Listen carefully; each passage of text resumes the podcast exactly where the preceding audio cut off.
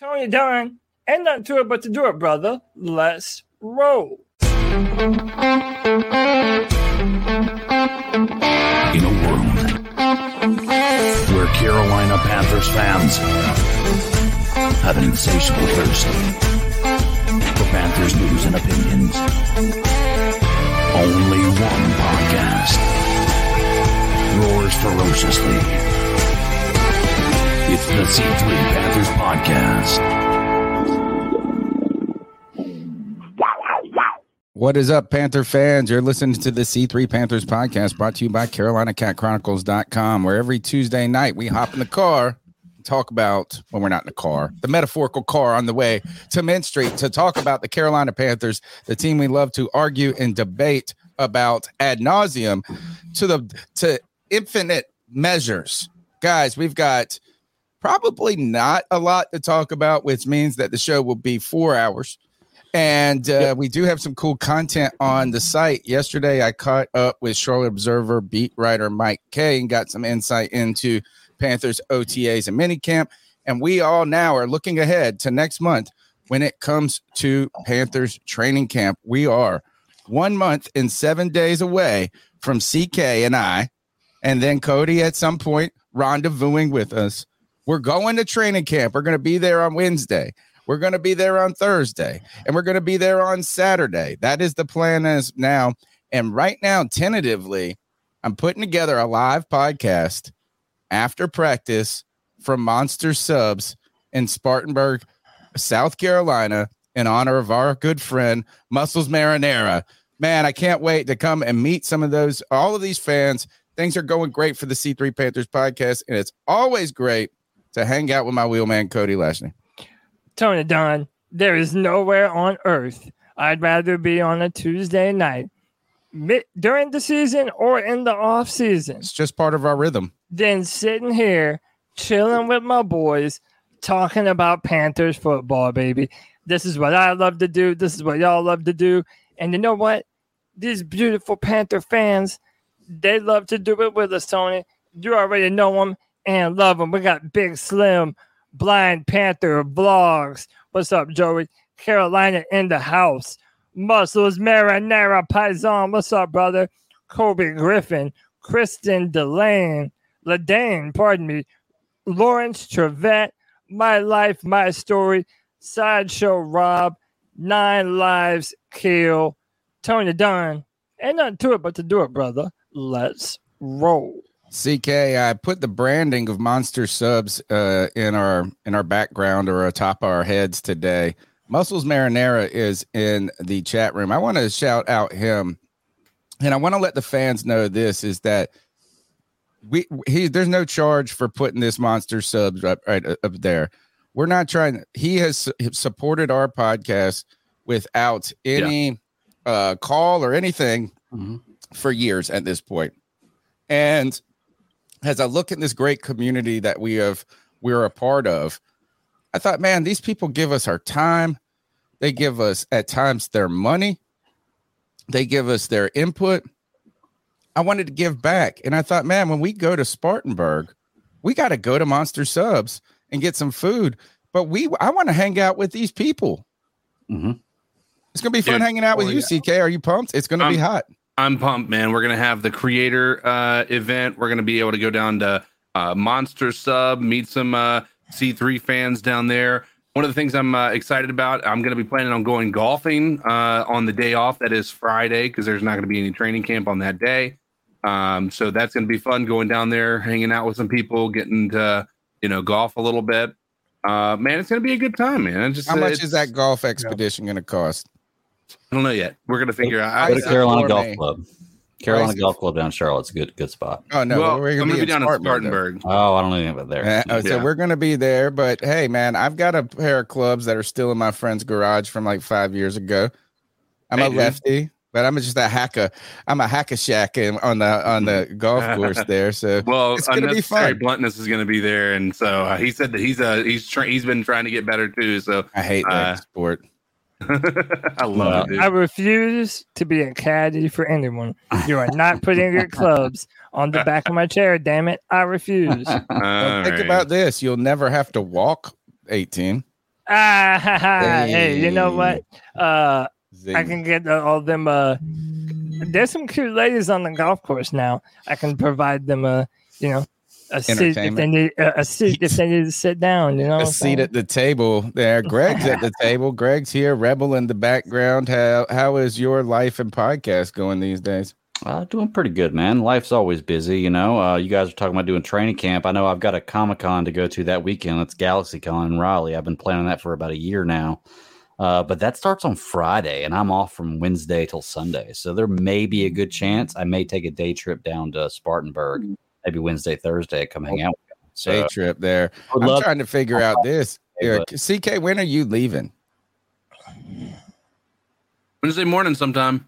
That's gonna be early then. How long of a drive is it for you? I think it's five and a half hours for me, dude. I think it's about to be there at 10, I gotta two or leave at like two or three hours for me. About Um, the only concern is uh, 4:30 in the morning. is I'm I might have to be super early because I think you want to get there like at seven o'clock in the morning, even though that's super early. Like if you want to actually get to a point where you're actually going to be getting uh, autographs, you got to get there. um, Oh and get the yeah, I'm not spot. even trying to get autographs. Do you know how much? Like, if you want autographs at training camp, that has to be the only thing you try to accomplish that day. right. like Comic Con. Yeah, Like it's like you miss Comic-Con, the yeah. practice. You got to go post up and these different things. Sure. Yeah. So um, I'm definitely no. This is uh, uh Kev. We're talking about our little thing we're going to do on Thursday. We haven't promoted it yet. We're still working things out. We're just trying to figure out how it's going to work and if I was even going to go. Um, but hey, so 30 days, 37 days away. It's going to be hot. But you're right, man. I might need to go post up in Charlotte the night before or something and split that trip up because mean- there ain't no way I'm getting there at seven o'clock in the morning. I mean, I yeah, it's only an Winston-Salem. hour. It's only an hour and twenty minutes from uh from Charlotte. So I'm gonna try and be there the 28th and the 29th, but I know right now for sure the 29th I'll be there. Yeah, if I you mean- really want autographs, Muscles Marinara said it's not worth it for the autographs. The heat's not worth it. Yeah. Honestly, I, I, I'm more excited just to go and meet fans. Like I yeah, don't, that's I, I'm not the part. type of dude that needs autographs and shit. It's cool, but you Hey, know, like if- I'd if- rather just hang out. Yeah, if y'all want to, man, I'm three about three three and a half hours away. We can have a Tuesday or Wednesday night slumber party We at can do my the house. show Do a, oh, do a somewhere. Maybe we can podcast, yeah, on Tuesday night Oh, from my house, so and we can all head out next morning. You know, Um, We all bring our. P, We're all bring our definitely PJs. do you have yes. footy pajamas? Of Footy pajamas, No, I sleep in a everybody. thong. No, who doesn't? matching C3 footy pajamas. Oh, maybe Yeah, that who should be doesn't? our brand, our thing this year. Yeah. Uh, Without Footy question. pajamas. Spartanburg is an intolerable intolerable heat. It's weird. Is like I'm from Eastern North Carolina. It gets hot here, right, man? Like we're we're an hour we're an hour and 15 minutes away from the coast. It's not like we get coastal breeze or something, but there's something like Spartanburg where it just it, I think Columbia, South Carolina, which is not far from Spartanburg, is like this. It's like a concrete jungle there. It's just like where life goes to die in the heat. It's just dead heat. It's just it's kind of like the the the western dry heat like so but it's not. I mean it's humid, but like part of the problem with being out in like a Las Vegas or something is it's just like this dead like it's just a bake you're in an oven. It's just ba- you're just baking Mhm. there's no fucking breeze in Spartanburg, so it's like so humid. You are in a sa- a breezeless sauna. That's what you are. You are in an outdoor sauna. It is wild. Cody, we're gonna have to strap your your shit up with umbrellas, bro. And we're all gonna be huddled up under them. It is miserable. CK, you Mhm. better get something for that head. Ooh, Oh, trust don't me, I'm- wanna I'm gonna have a bucket hat, to dude. Yeah, you're gonna be doing bucket hats. It's crazy. I got a, Um, I got two of the neck fans coming. Yeah, I mean it's gonna be, but it's fun. It's fun, but um, thank God they need to do like nine o'clock practices. These poor guys, these poor motherfucker. Look, Bryce Young is gonna be out there going, "What the hell? Why didn't I get? yeah. I wish I was in said, California." "Damn, I thought Cali Guys, was I was. hot." This is. It's not this It's- hot in California, guys. It's just like it's just not this hot. Guys, are you all super duper hot like I am? You know, you know. Uh, afterwards, let's get some high seas and sit over there under the shade tree. Yeah, Hawaiian punch. Oh gosh. All right. Uh tonight's show is going to be about happening? whatever we can figure I don't know. to talk about. tonight's show is the going the blueprint. The Carolina Panthers dropped their first episode of their behind the scenes show. Um, which you know, Hard Knocks right now is trying is having trouble finding Yeah, no one wants to be taker. on. No one wants to do it. They're even thinking about doing Detroit again. Um, and my By their friend own who loves Hard Knocks, can't. Yeah. my friend loves Hard Knocks, and he said this too. is he's like, I'm even starting to get kind of worn. It's like the same, It is. you know. It's like it's kind of lost some of its Mhm. luster and some different things like this. Teams don't want to do it. But he said that part of the reason I think that he's not so hyped about it anymore is because now teams are doing these types of productions themselves Mhm. which means brings me back to the Panthers blueprint. I would say this was the most boring one of all the Yeah. behind the scenes. This it was It it was more of a Nothing to it. It reel was for our so- coachs than anything else. Like it was kind of like showing you. about Frank Reich Yeah. and his staff. The Yeah, first Frank episode Reich. is Frank Reich and his staff. None of the draft. That's going to be in episode two. I guarantee it. So I, I- I put hmm. all the main dudes on on the thumbnail tonight. Frank Reich, Josh McCown, Deuce Staley, uh, Dom Capers. They also were uh, they talked about Ejiro Evero a lot, and really you're you're starting to see why this year is going to be so much different from a coaching perspective than what we had. Not only do we have uh, coaches that have been around, they've been on successful football teams before, but they've been players they know how to relate to these guys as football players first and foremost. And not every coach can say that, you know. They all seem real personable, real down to earth. And there was a cool part in the show where, you know, they're they're showing the first game that the Panthers ever played. And it was in Atlanta. And this year is going to be us on the road in Atlanta with uh you will have Frank Reich who started at quarterback that original game, and we're gonna have Dom Capers all over, also on the Wow. on the staff. So it's a you know it's a it's a full circle type of type of deal. Yeah, the but yeah, part. the the episode was not overly action packed for sure. No, no, and but it was it was very um, I would call it vanilla, right? But I mean is but you're right, it was about um the the hiring the coaches. I thought this is I wish they would have given us a little bit more about the hiring process Yeah. a little and some different things.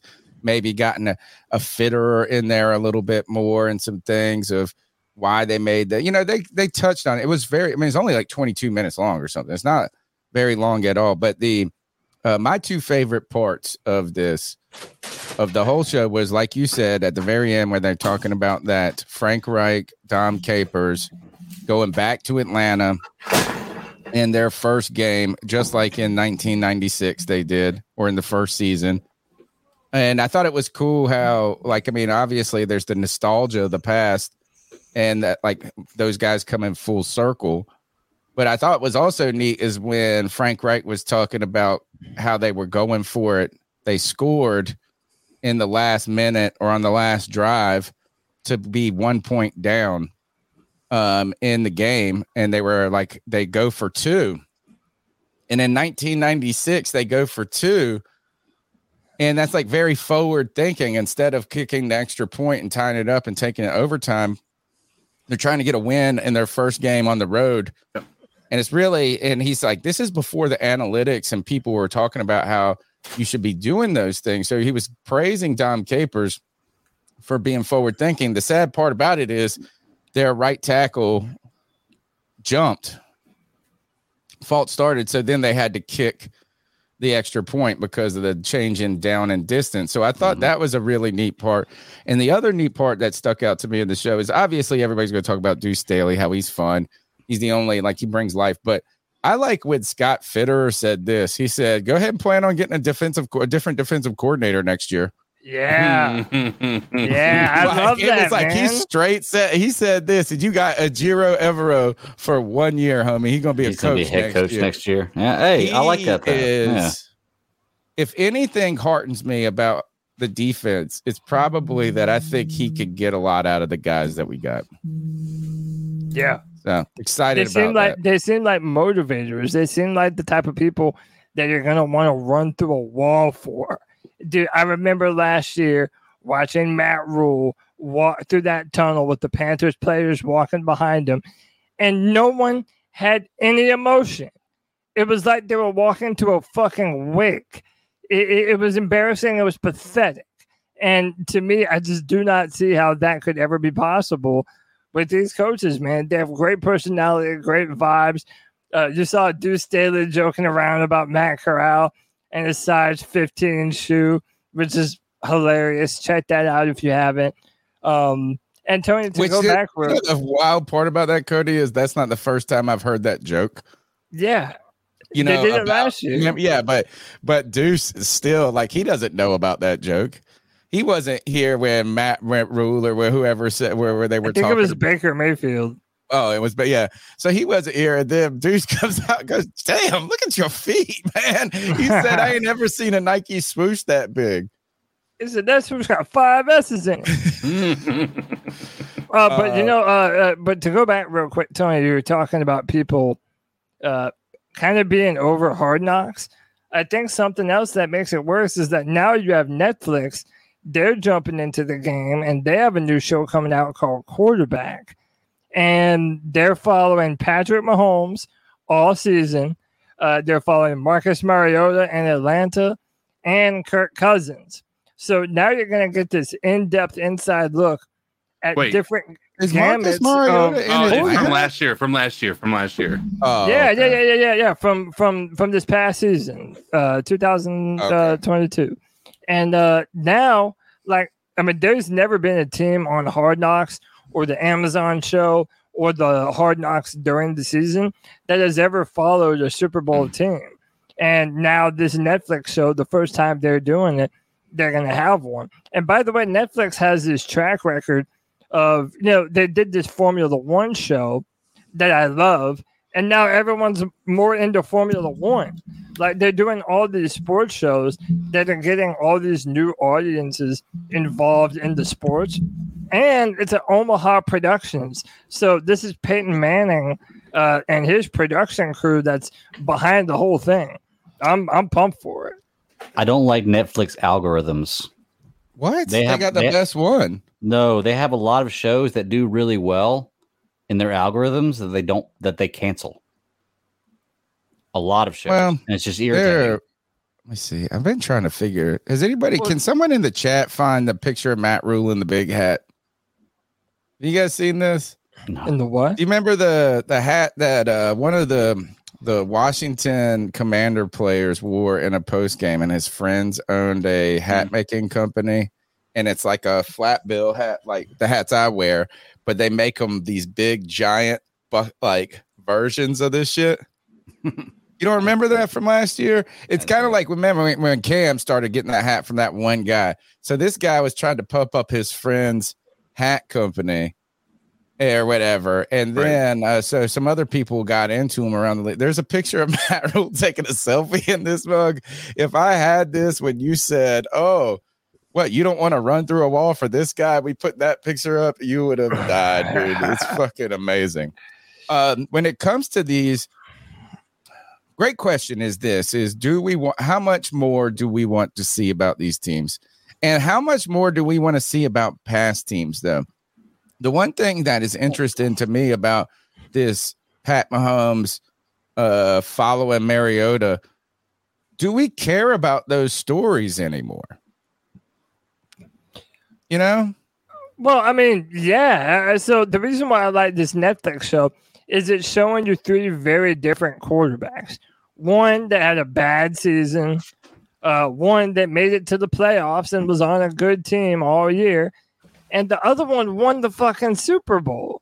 So Yeah. again, again, HBO or Amazon, they have yet to follow a team that has made it all the way, and that's the type of stuff that I like. Like, I mean, again, going back to one of my favorite movies all time, uh, with the beam and but dude, I I love that. Uh, Any given Sunday is of my favorite.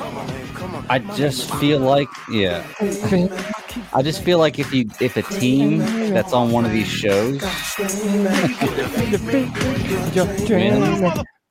it's t- it's too coordinated. It's too Hollywood, man. Like, like like it's a great story, I guess, if it's the team, if it's your team. But Well, that's beyond it. that, it just feels too Hollywood. Well, It's that's why I said, like the- HBO doing it instead of the teams doing Right. it. You know, the teams Yeah. are going to paint their. but they still make this. their- Right. Their money pays the same. Their checks cash the same. Like it, I don't think it matters. No, who's producing it. HBO benefits from there being a dramatic element to it. Yeah, and I want to right. see So, the drama. as a third party, they do, and like, yes, they don't want to make the NFL look terrible or look bad, but they also aren't incentivized to sugarcoat it too. They want to leave you on a hanger. They want to leave you on somebody that says something a little out of context that makes it flare up discussion. But when a team does it, like when your internal PR company does uh, department does it, of course they're going to portray every single thing in a great light. Well, see, you're, That's why the right. team media is actually, and, and one of the things that this is a problem is this is the Panthers own their own media so much too. Like I think that's why we're kind of important, or why the observers important, and things like this is because if you only read your news on athletic doc, I mean on Panthers.com, it's never going to have the adverse adversary type component to it. I agree with you on that to a certain extent, but I feel like if you had team funded stuff, if you had teams putting it out, it's not going to be for the the betterment of the NFL. It's going to be for the betterment of the team. And when I say that, what when I say that, what I mean is like, just go back to a couple years ago, and you can do this every year with the quarterbacks and the players they put in national TV commercials. Just happen to be the teams they're predicting to win the Super Bowl. They're pushing to go to the Super Bowl. Whereas if you have a team putting it out there themselves, the team's always for themselves. I think it's going to be better content, a team putting out there for themselves rather than having something written and directed for teams to look this way. Look, I'm sorry, y'all. I said it before. The NFL is a TV show, and they do try to make things work out for what they're going to have the best, make the most money for. It's like I said, the, the, the year Well- a couple years ago, they wanted Aaron Rodgers and and uh, and um, uh, Patrick Mahomes in the Super Bowl. They did everything they could to get Aaron Rodgers and Patrick Mahomes in the Super Bowl. Look at the calls that year for both teams. Everything they could to get them in there. There is an objective they have when the NFL backs something. They want to promote as much as they can to make money. So personally, I would like teams doing it better than having the NFL contract out to somebody and say, "This is what we want you to do. This is what we're pushing." Hmm. You know? I yeah, well, I think that's also another reason why none of these teams want hard knocks. Because, you know, you're talking about when the team does it, you know, you're going to get like a sugar coated version. So, again, the Panthers are going to show us with this blueprint series what they want us to see, and that's to be expected. And But, it- uh, why but when- do- they, they don't like the attention, Cody, either. That's the other thing. Is it seems Yeah. like uh, they feel like it's a distraction having Yeah. that there. Um, and you know, I thought in this in this episode too. Actually, my other part that I really love is when Deuce Staley had the running back meeting. And he said, Come over here. We're having a running back meeting. And you're like, Oh God, what is this meeting going to be about? He said, There's a rule. We got a rule here. And the rule is if you on the mic, you got to tell everybody you're on the mic. So we don't say something stupid or regret saying something we didn't know you were mic'd up. yeah, Look, this is it. Uh, but this, I mean, if this is this really real, look, you're gonna love this. You haven't seen it, Cody? The hat. oh, my God. Oh, I love the Oh, idea so first. Of, uh, first, the hat's meant to be this, whatever this hat style is, is like rich ridiculous. That's called the style. It's rich ridiculous. Or I just made that up. So it's when you're so rich, you can buy, you can wear something like that dress made out of old Panther jerseys, and you're like, oh, it's cool. I paid ninety thousand dollars for it. What I love is this: is this is rich ridiculous by a ridiculous person. And also, I would love to take a pic. I love to take pictures of people taking pictures. That's my like uh, dumb thing I do sometimes. Imagine watching Matt Rhule take this selfie. well, how ridiculous do you look? I bet he didn't have pants on. Duck lip. Look, is that his version of duck lips? Uh, Uh, bro. He's such a tool, man. I want to punch him in the face, that man. I'm dude. telling you. He's such a tool. Right. And dude, the, there's like a photo of him at some wrestling event, and he's ah, just fucking screaming at the camera. He's such a doofus, dude. I hope that uh, Deion Sanders and the Buffalo up at Colorado they just shit all shit over Nebraska. him. what I like about, where I don't like about it, is with Matt Rhule. I've seen um, people talking on Twitter. I saw a couple of stories out there, um, and it was like people trying to say, "Oh, don't worry." It's like it's Nebraska people trying to talk themselves into why Matt Rhule is going to Yeah. be good, or we were them good. at one point in time. Sure, sure. But then they tell us that we're dumb and we don't know what we're talking. It's like, but your organization is all jacked. And like, and they were like telling to tell me all about the Panthers and why the Panthers were the problem. And I was like, don't worry. I know plenty about the fucking Panthers and all of their problems. but listen to me now, believe me later, homie. This dude is a tool. He's a douchebag. I hate this motherfucker. And you know what? That's not Christian. That's not I'm you know what I'm saying? Like I shouldn't be that. In fact, I'm embarrassed. He's one of the few people in my life that when I see him, I have like a it's just like a it's like cottage cheese. It's just off-putting. Hey, uh, say seven Hail Marys for all the seven years it was supposed to take us to turn it around. oh my And that god. that's a good segue to the blueprint. What did we learn? One of the things is this is that we learned that every coach is full of coach speak. it's the process. It's the pra- it's the this, it's this, this, this, the the plan. They have a plan in place. We have a plan. We've got a plan in place. Plans, plans, plans, plans, plans. Blueprints. The blueprint. Um, the good news, Cody, is this blueprint though from Frank Reich What's the projected timeline? Under what? Seven years, hopefully. Oh yeah, for Under sure. seven yeah, got to be under seven years.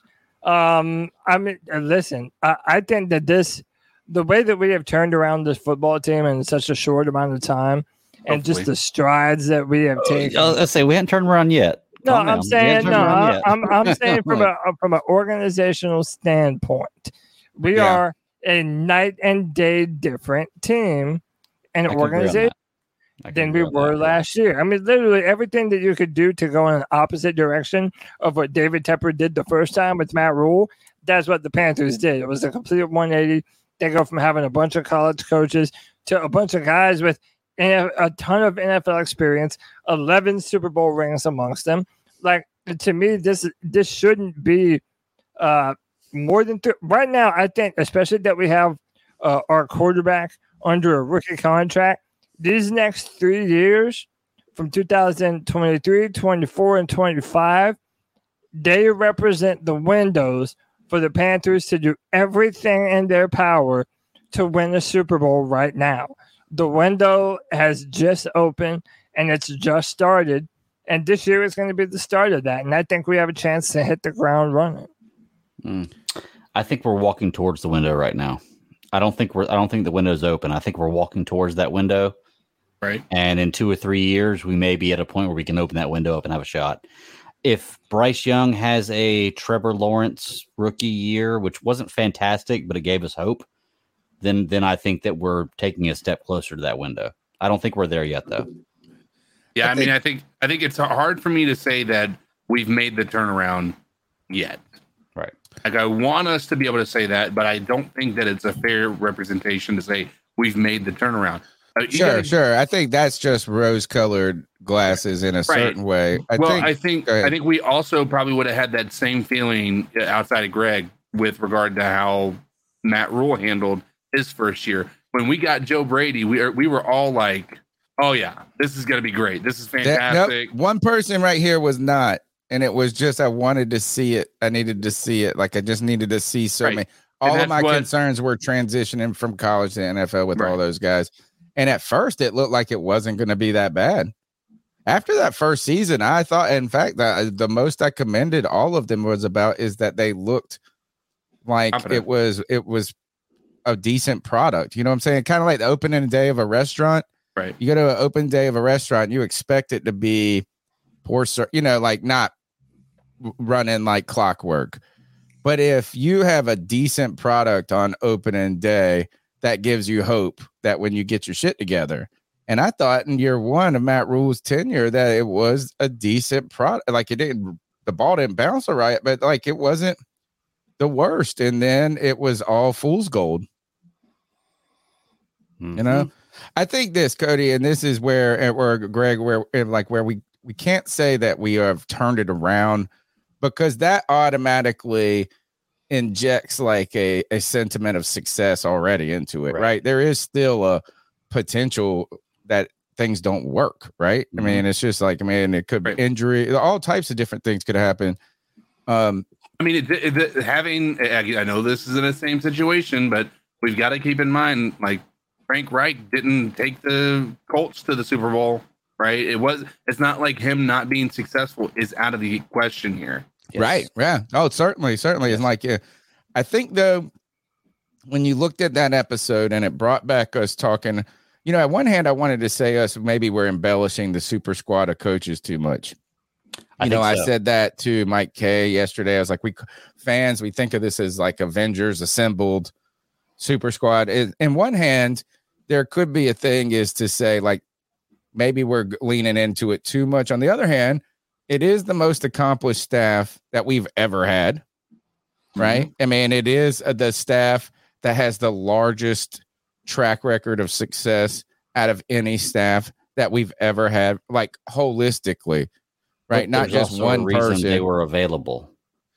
Okay, maybe. And then I mean, my you just gotta last thing, and this is Greg, why I do available. think where I do think we are positioned for success. I think it's positioned for success is maybe the way I want to say it instead of Right. Destined for it. Is I think this is now we're finally cooking with decent ingredients, Okay. right? Is like uh before we were cooking with Ramen soy sauce. well, yeah, like Basically. lower level, Yeah. lower tier vegetable, you know, Walmart vegetable. Yeah. Like if you get your vegetables from Walmart, bro, they go bad quick. Like this show, like it's Yeah. like if you don't eat them strawberries in 48 hours, they are going bad. But if you buy the Harris Teeter strawberries, you got a good four day window on that sucker. My point being is not all ingredients are the same. And so, and it's not guaranteed that good ingredients make a great meal.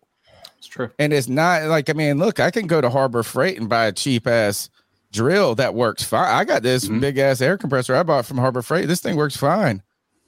But it's like, do you want the Bosch or the, you know, what I mean, I just feel like we have better tools in the coaching toolbox. Yeah. I don't know if we could really say that at, on the roster just yet, but I think we're heading in that direction. I think that's what Cody's alluding to. Uh, yeah, and you know uh, there are 32 NFL teams at the start of every year that have uh that are going to have a roster of 53 men, and they're all battling for the same thing. They're trying to win a Vince Lombardi Trophy, and certain players, uh, or rather certain coaches, they know what it takes to do that because they have been on the teams that have done it, and they know the next level dedication to your craft that it takes to get to that place.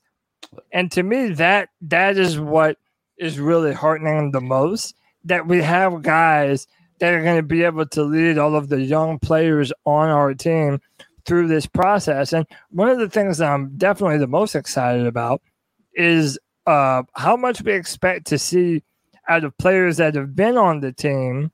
That maybe now that they have this brand new coaching staff, maybe we might see them play their best ball yet that we haven't yet seen them play. Yeah. That's the part that's really exciting. Well, I look at it like this, and and you're right. Like you look at players like Brian Burns, who in their contract year, um, looking for the big bag. I expect big things out of him this year, not just because of the bag, because I think he's a good player. He's going to be good. We have all the ingredients, like like Tony said. The thing is, though, when you when you put all this together, like You still got to run the service. You got to run this. you still yeah. got to run the I'm- I'm- I'm- service out I'm there. more- Is that yeah. you could have qualified people, you could have a qualified chef, you could have this and that, you could have you got- great got- ingredients, gotta and then you can have a shitty. Yeah. night at the restaurant. I think that we are in a way better position than we've been in in years. But when I look at our roster, we don't have like there, there's two ways to win in football. You have great coaching and you have everything go right for you, like we have the possibility this year, or you just have the best team in the NFL. We do not have the best team in the NFL. No, no, we do not not have all. one single player at one position on the team that is the best player at his position in the NFL. yet. Okay, not yet, and maybe we do. Maybe we will. You But know? right now, we don't have one single player who is the top player in the NFL at his position. Okay, which means that if we're going to win this this year, it has to be. Oh, to we're be not going to win it this year. That's where I mean, I asked if we're Mike K win about this year, or- win this year, or- be or- successful. Yeah, Yeah, I asked not win Mike. K if Yeah. our expectations were too high yesterday, and he said that he thinks fans' expectations are inflated right now when it comes to the offense. He says, "Look, his rookie quarterback struggled their first year, even if I'm this not is even great." trying to hear that though. Some No, dudes- no, he I just don't- I don't that even paid care if there's I'm- going to be a learning He curve. paid a He said this: is he sees this season at eight and eight, nine, nine, and eight range. I can deal with that. Oh, I I I I with I. I nah, I I I, I can't. I Well, can't. I honestly. So I look there. 10, yeah. So, by, by the way, that was a fantastic interview. Uh, if you guys didn't watch Tony's interview with Mike K yesterday, a ton of great insight. Go check that out if you haven't done so. After this, of course, stay with us. But um, I, I disagreed with two things. I disagreed with uh, his prediction uh, about the offense. And yes, I understand that he is a rookie quarterback and there's a lot of brand new moving pieces.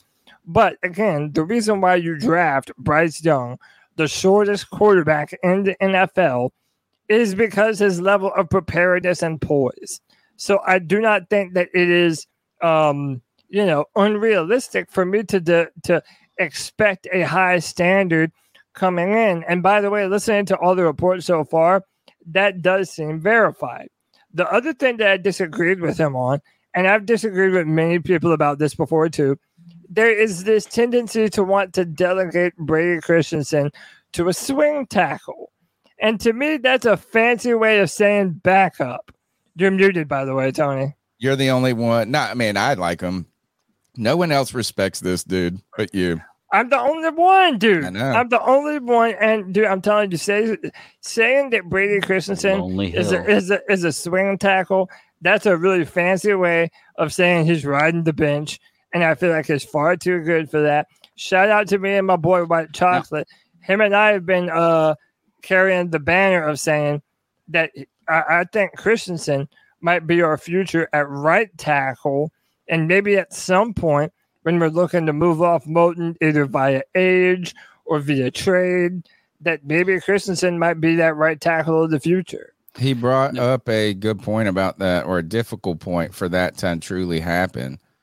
Is that the way that that may need to happen is for Moton to get hurt because they just restructured his contract, so he's going to be guaranteed to be here for two more years.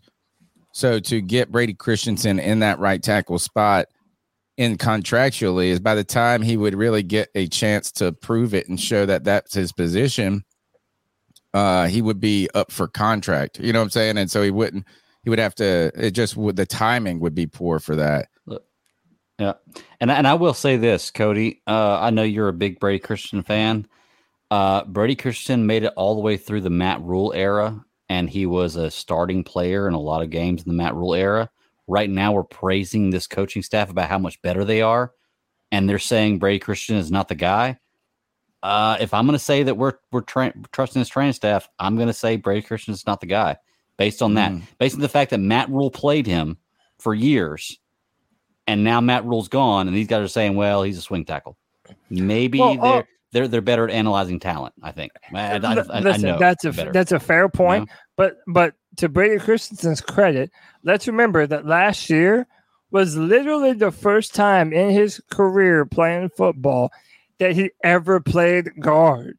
I'm talking literally ever. because he and- wasn't and good. if with, you look- uh, if you- if you look He at- the wasn't man. bad last year. Yeah, but though. he, yeah, he wasn't bad. But people, look, there are certain I'm other with you. I'm with you on Christensen. I got no Yeah. problems with the dude. yeah, I have no problems just, with just, him. I'm not going to back a guy that Matt Rhule backed. there are there You are know? people that that makes it sound like he's a soft ass player when it comes to running the football. Fundamentally not true. And all, and even though there are some things that he has to get better out, again, that was his first time ever playing the Hmm. position before.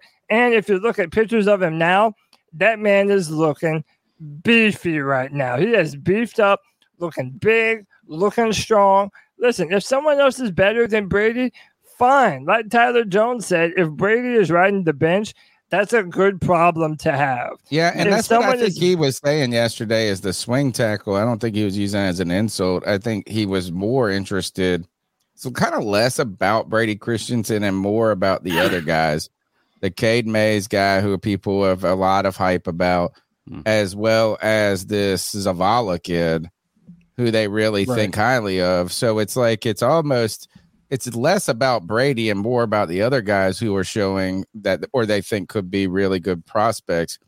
That will be something. That's going to be a great storyline to Mhm. follow.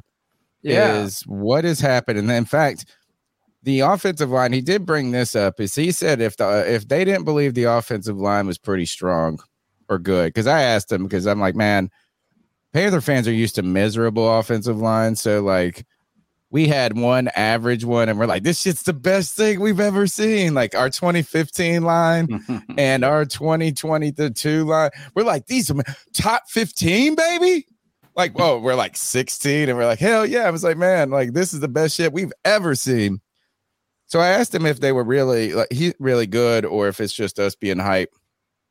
And he said that he didn't think that they would have drafted Bryce Young if he didn't think that there was solid protection in front of him to a certain degree. Like it was Yeah. like if he was gonna have to just be running for his life the entire time. Yeah. And by the way, I said this that's the benefit of having a small quarterback. If you are not doing everything in your power to protect that yeah, dude, yeah, yeah. Now we actually have to invest in our we offensive have line. to. We literally have to. Hold on. I say that missed again. the gr- What's the benefit? You're saying having or a maybe an bad immobile quarterback line is a maybe would be the So, better okay, way of saying even it. though- Maybe a even though- quarterback. even though it was very stupid on behalf of previous regimes to not protect Cam Newton properly, Greg, the idea is well, Cam was so big and strong and and physically mobile talented, and, and fucking could mobile. do all he this could crazy do all shit. different things Okay. that you might that you might be okay with serviceable offensive linemen, Gotcha. right? You know, and and and spend money elsewhere on the team.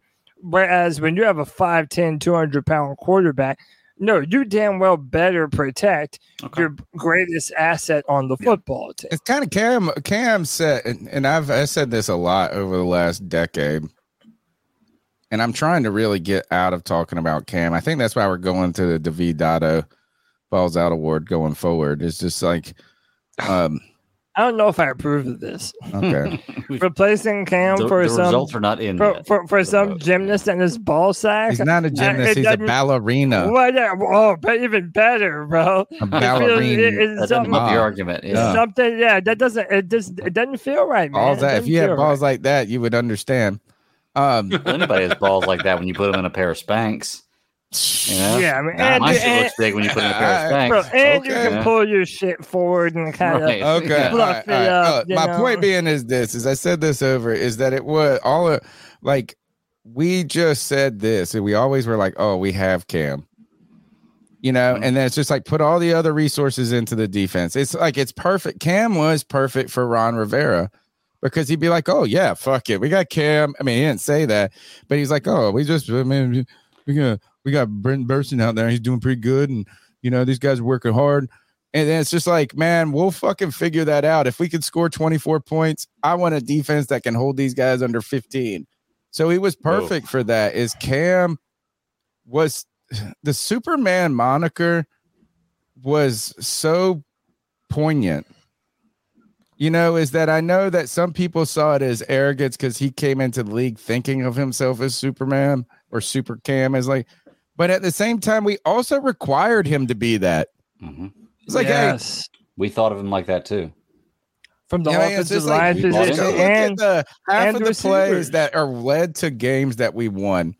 There is a play against New England that we won, and I don't know if it was the Monday night game, may have been that one or later. And it was just like Cam makes like seven. I mean, like it's like first of all, as soon as he snaps the ball, he's under pressure, and he makes like seven people miss, and then he reels off like a seventy-yard run. Then there Yeah. was that. Uh, there's there's been like nine against the Falcons. We're going to talk about the Falcons in a little while. But do you remember that one play where he like drugged the whole Falcons team on fourth down or whatever? Like I mean, was, just w- was that where he got that, stuck that was my end? favorite play of all time of Cam Newton, dude. dude, he drug the entire, Our entire team. yeah, the entire Atlanta Falcon defense and drug them man by man, uh, ten yards down the field, dude. It we was just asked him to do so much, and it just it is it's one of it's like the it's the blessing and curse of greatness, Mhm. right? Is that when you are great, you require you have to we expect you to do those things to shoulder that load and that burden. At the same time, nobody asked Kirk Cousins to do that. Or you know I'm saying? Like is like imagine and that was all and that and that's what just to bring this back and put pivot away from Cam towards Bryce is that you've invested a number one pick in an undersized quarterback. It's like Tom Brady. Uh well who was not undersized, but like his if you have a statue quarterback and you and he is your money maker, you would be in you have to allocate assets to protect that. Yeah. And that's where the mobile quarterback really gives these kind of a leeway to these uh, front offices to get away with Byron Bell for a year or to think that you can, you'd be like, oh, look, remember, uh, one of our best lines ever in the history of the team was composed of a guy, Michael Oher, who had just been cut by the Tennessee Titans. I believe. I don't think we traded for Michael Oher. I think he was cut. Who had been off coming off an injury and a hard, a terrible season, Yeah, but they made a and an about him, undrafted free agent right tackle who, after week 12 every year, Mike Remmers' problem was that he was not that he was bad. It was just at week 12, he got tired. After Yeah. week 12 every year, it was just like, I can't do the next five and weeks, guys. the elite, the, the elite pass rushers in the NFL, they would dog walk him every single time. Go back and look at it. It's always after like about week 12. It's like he just hit a wall, dude. And it was just like, man, He got paid though. yeah, by Didn't- Minnesota. Didn't, he go to Minnesota and get paid? Idiots. Yeah, he got paid. Um, so Oh yeah, is that Bryce Young? Now, uh, none of this. Guess who wasn't in the blueprint episode? Bryce Young. I mean, they showed him like one time. can I can I ask y'all? I'm not even mad. Can I can I ask y'all with this right here? Like, okay, we had Cam for so long, right? And Cam was the face, obviously, and then you could look at Luke as the face. Do y'all see Bryce Young as the face of the franchise? Hell yeah. Really? Well, he, he, But, like, don't get me wrong. I don't. I don't dislike the guy, but I just don't see him as the guy that like I look at as the face of the franchise. Not not But- yet, at least. Yeah, well, he, certainly not yet. But if he has, you know, a modicum of success this year, yeah, that's said and done. Yeah, but- he is going All he's got to to be do the face win, of the Greg. All he's Carolina got to do Panthers. is win. win, You're right, Greg. you're If he wins, he is the face. Period. He's gonna be the face for the next three to five years, regardless Yep. of if he wins or not. So what Um, we, we're, so we're like a Trae Young then. We're gonna have a guy that's supposed to be really good, but maybe not be that good. But Who? no matter what, he's gonna be Trey, Trae Young. He's a Lance, you basketball- mean? He's a basketball player. Sorry, Oh, we're gonna have a guy that's not very good that everybody thinks is really good, and he's Well, gonna be isn't face that of the franchise. risk of every high pick, Greg? It- Is it the is. risk is that first of all is like no. There's very few people. Look, even Cam was not a consensus. No, no, forget so that. who Cam, Cam was the the consensus. guy- Are you kidding me? As soon as Cam came in, number day one, we were hyped about Cam. Well, well, we were Oh, hyped. no, but no, what we're but talking about is before like, he was drafted. before he was drafted. Yeah, people like there was still a debate on like even amongst Panthers fans of whether he should be drafted number one overall. That's what he means. Is like it's not a consensus in the front and the uh, fact that he deserved to be in the number one overall pick. and he just came off the greatest college football season of all time at the t- at the point. right. Uh, there was just questions about like uh, people were like, oh, basically they were disguised racism in a way. Is like, uh, oh, he's mobile, he's a great athlete, but is he smart enough? Those types of things. Mhm. The it's really is this is that who who is the face of a franchise until they win? Well, You can know, I ask mean, did the do you think that the um I mean the Mahomes wasn't the face of the Chiefs until he fucking was incredible. Rodgers wasn't the face of the Packers until he was great. Uh, Mahomes was great like the first year, and so was Rodgers. mm, no, he sat. But, a right, but that's year. what we're saying, Greg. Well, Like, he sat a full year, the- but his in first year Greg, playing, he but was in great. the- Rodgers the- didn't in even play for three camp. years. Right. In but Sat when, the he training played, but when he played, he was amazing. Look at Mahomes Yeah. and Rodgers. Look, Mahomes has not had an AFC championship game, not in Kansas City, since he's been the quarterback. right, but that's what we're saying. Like- Bryce hasn't played yet. Yeah. if, yeah. if if Bryce is, is successful, him being the quarterback, and let's keep it a buck, him being the shortest quarterback in the NFL, and him having this super nice, super friendly, jovial attitude, he is in a very short amount of time going to be the face of the Carolina Panthers. And I would even Yeah. pose the question the other way: What player is the face of the Carolina Panthers right now? And when did they become the face? In my mind, it's Brian Burns. Yep. Yeah. I think Kristen Brian- just yeah. put this up. I agree. Kristen says Burns is the face to me, honestly, but Bryce will be soon. I'm hoping agree. Mingo will be someday because everyone loves a great wide receiver. I'm rooting for that kid. Great Straight comment up. tonight, That is a Kristen. good comment. Yeah. Um, and you know that's what it's going to take is particularly Greg. I think this is what you're maybe alluding to is because Bryce does not have his great characteristics are not just visual, right? You just don't look at him and go, "Oh, that's the big." See, that's why Cam was awesome. It's like you look at Cam Newton; he's always your first pick in backyard, whatever. We play in ping pong, I want Cam. We play in Right. basketball, want Cam.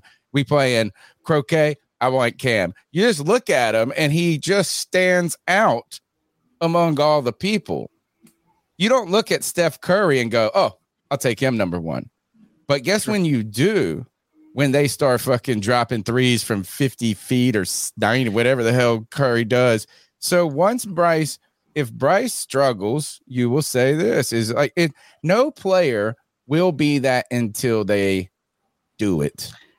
And you They know what? That's a it. great, great comparison right there. I, the Steph Curry thing, I didn't even think about that. That's a guy that coming in the same kind of thing.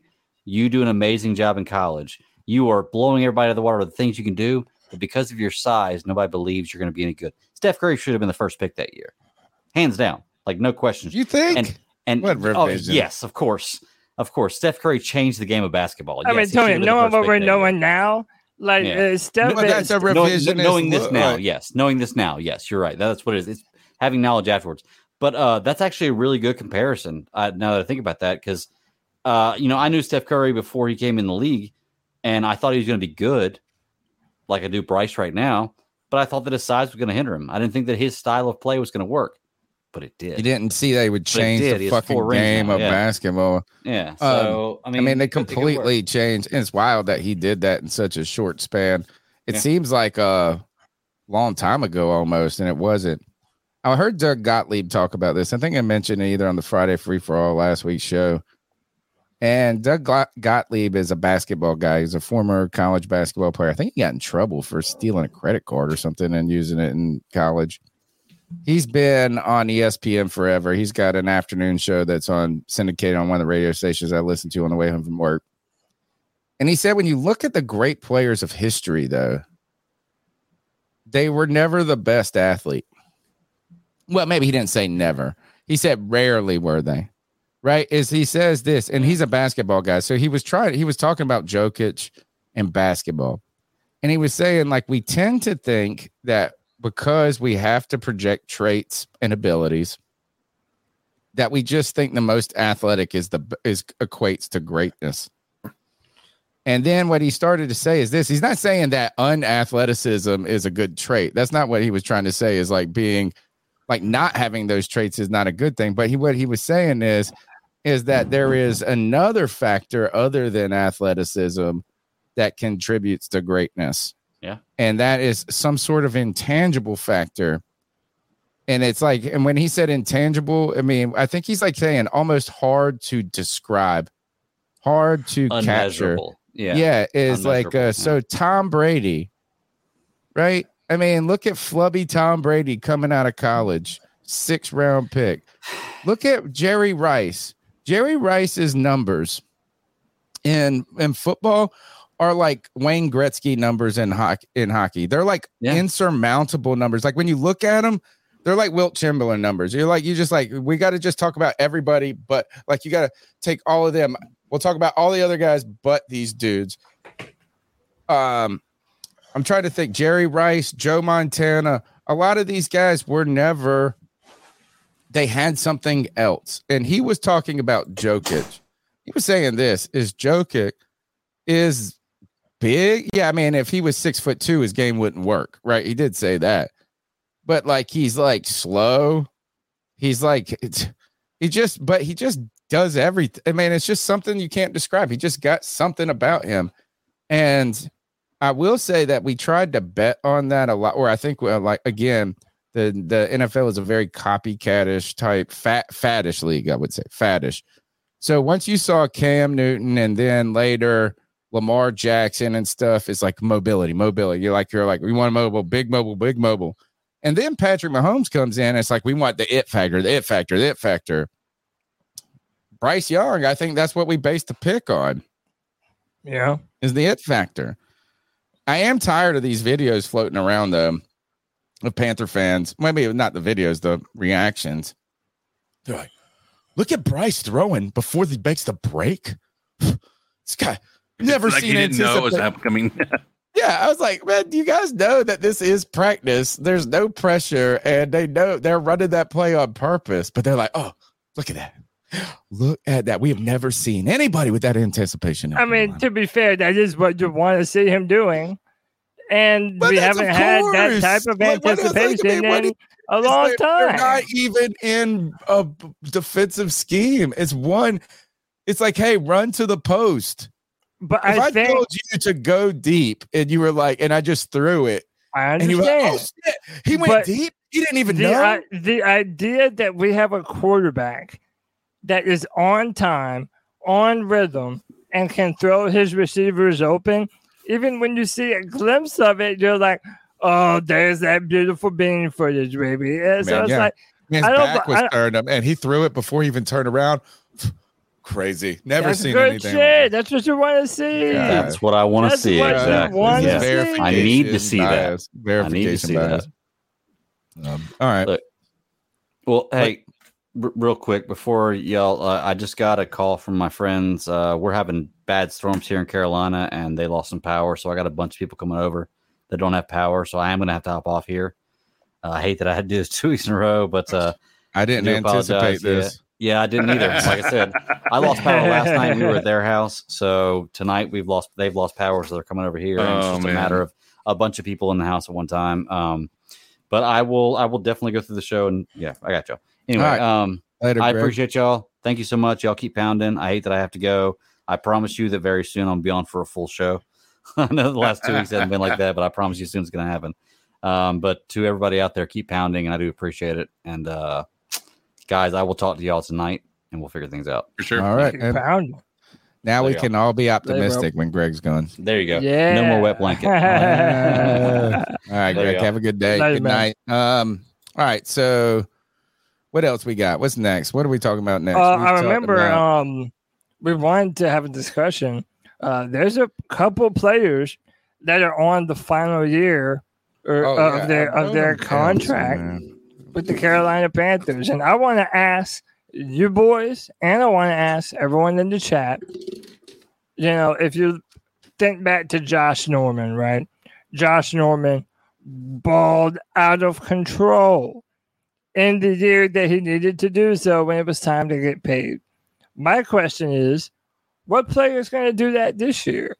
There's a lot of players Oh, that are only yeah, have one year left on their two- deal. Conversations at once. We're knocking out two birds with one stone. All right, here's the list of players on their final year that we brainstormed. And chat, double check our work and tell us if we got something wrong.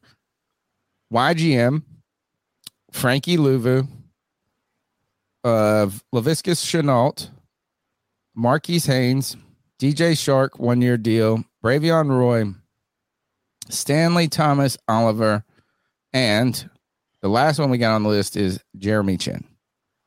Now, the reason I asked you about this, or I said this is a great way to dovetail this yesterday, again, you guys go check out the the great uh, the the good discussion I had with Mike K on uh, yesterday about kind of recapping or wrapping up Panthers mini camp. And he's the one who wrote the story. By the way, 99 cent uh, subscription, first month subscription for the Charlotte Observer. Go support your local media. Uh, people like Mike K um, bringing us this insight. He uh, was the one that did the Tremble story about um, what's his name? Uh, uh, you know where where he said he wasn't coached up, Right. And th- those things. So he did that story, and he also just put out this. And in one of his recent stories, Panthers Stock Watch. Actually, this is a story put out yesterday. Um, here's what he said about Jeremy Chinn. And he even messaged me after the show. He said, I think I almost was too hard on Jeremy Chinn because he described him as awful last year. I was like, man, that's a little rough. But I mean, he had some reason, but he said this look, so a guy who thought he had an awful season last year, he said this about Jeremy Chinn. Ch- Chinn had a really strong offseason program as he drew genuine praise from his teammates and coaches during OTAs. He made a Save big on brunch for mom, all in the Kroger app. Get half gallons of delicious Kroger milk for 129 each, then get flavorful Tyson natural boneless chicken breasts for 249 a pound, all with your card and a digital coupon. Shop these deals at your local Kroger today or tap the screen now to download the Kroger app to save big today. Kroger, fresh for everyone. Prices and product availability subject to change. Restrictions apply. See site for details. A couple of big plays in coverage during the workouts that he couldn't make last year. As the big nickel corner, Chinn has shown improved coverage ability and field awareness. Obviously, padded, padded praxi- practices could tell a different story, but Chinn looks like a completely different player under a new staff. Entering a contract year, Chinn needs a big year to earn a major payday. So Chinn's the name there. I think it's Luvu. I think it's like I'm looking at Luvu as having a big year too. Yeah. Yeah. Do you think he'll be an outside linebacker in this uh in this? I mean, that's why they kind of have him listed right now. Yeah. Yeah. I mean, he's gonna have to look, I think they're gonna send Brian Burns at the quarterback every time. And Luvu's gonna have to go towards the quarterback a lot, but also be ready Okay. To step back into coverage a little. So you might And consider this. Chinn too, right? Well, that's kind of what the big nickel corner is. And Well, we've been thing- wondering what position Chinn even plays. Like, how are they going to use him specifically in this defense? And so he he- appears I to be asked him about a- that. right. And he said this. I said, Man, we got so many damn safeties on this team. And he said that when you're running that 3 4 with the big nickel, is you're trying to put four safeties on the field, kind of. And or maybe three safety, four, three or four. But the idea, you know, Shaq Thompson, his rookie year, that's the position he played. The big, the Buffalo nickel, Buffalo nickel corner, and that is Right. a guy who has enough ability at times to do coverage, but plays a lot like a linebacker also. Right. Yeah. So maybe this scheme will help Jeremy Chinn. Yeah. And I mean, especially with the Ejiro Evero now and how he's Right. been able to use linebackers and safeties. That's, you know, that's why a lot of people are very excited about Jeremy Chinn. Well, I think there's a lot of people that are still really down on him. And I've said from the get go, like, it seems to me, based on the things that they've said, that Jeremy Chinn is going to play more of a role like he did his rookie year when he had his best season here in the uh, in a Carolina Panthers uniform, right? So I think that this year is a year to be excited about Jeremy Chinn. Um, it's unfortunate that it happened this year and he wasn't better last year because if last year you were better, we might have been able to go ahead and sign a, a three year extension that's pretty affordable and still gets him paid, but doesn't, uh, you know, completely destroy our cap situation. But Right. he's got, you know, the, the the reality of Jeremy Chinn is he is playing for a lot this year. A lot of people want to talk that because in contract years, team, you know, guys tend to play better. I don't believe that. Um, I think that uh, you know, there's there's a lot of people that we've had to let go because they didn't play well in their contract year. I think it's just that when you see people get contracts, it's because they you know they they played in their contract year, like they played well enough, right? Um, so Jeremy Chinn has a lot to to you know go on. I think that might lead us into another conversation about who all we have left on this team this year that are in a uh, that are in a, a one year contracts or one more year left on their contract situation right now. Yep. So uh, uh, another name that people really get upset with is CJ Henderson.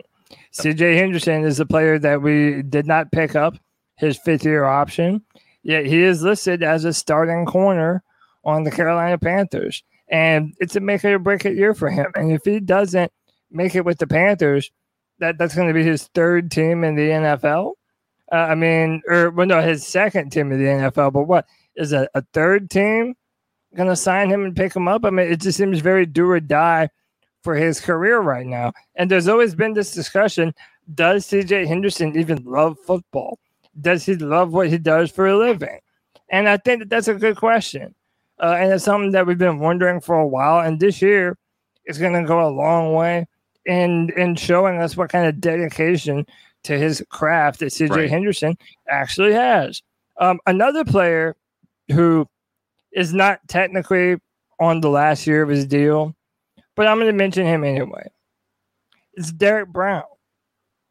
And when it comes to Derrick Brown, you know, next year there he'll be on the fifth year uh, on his uh, fifth year option, and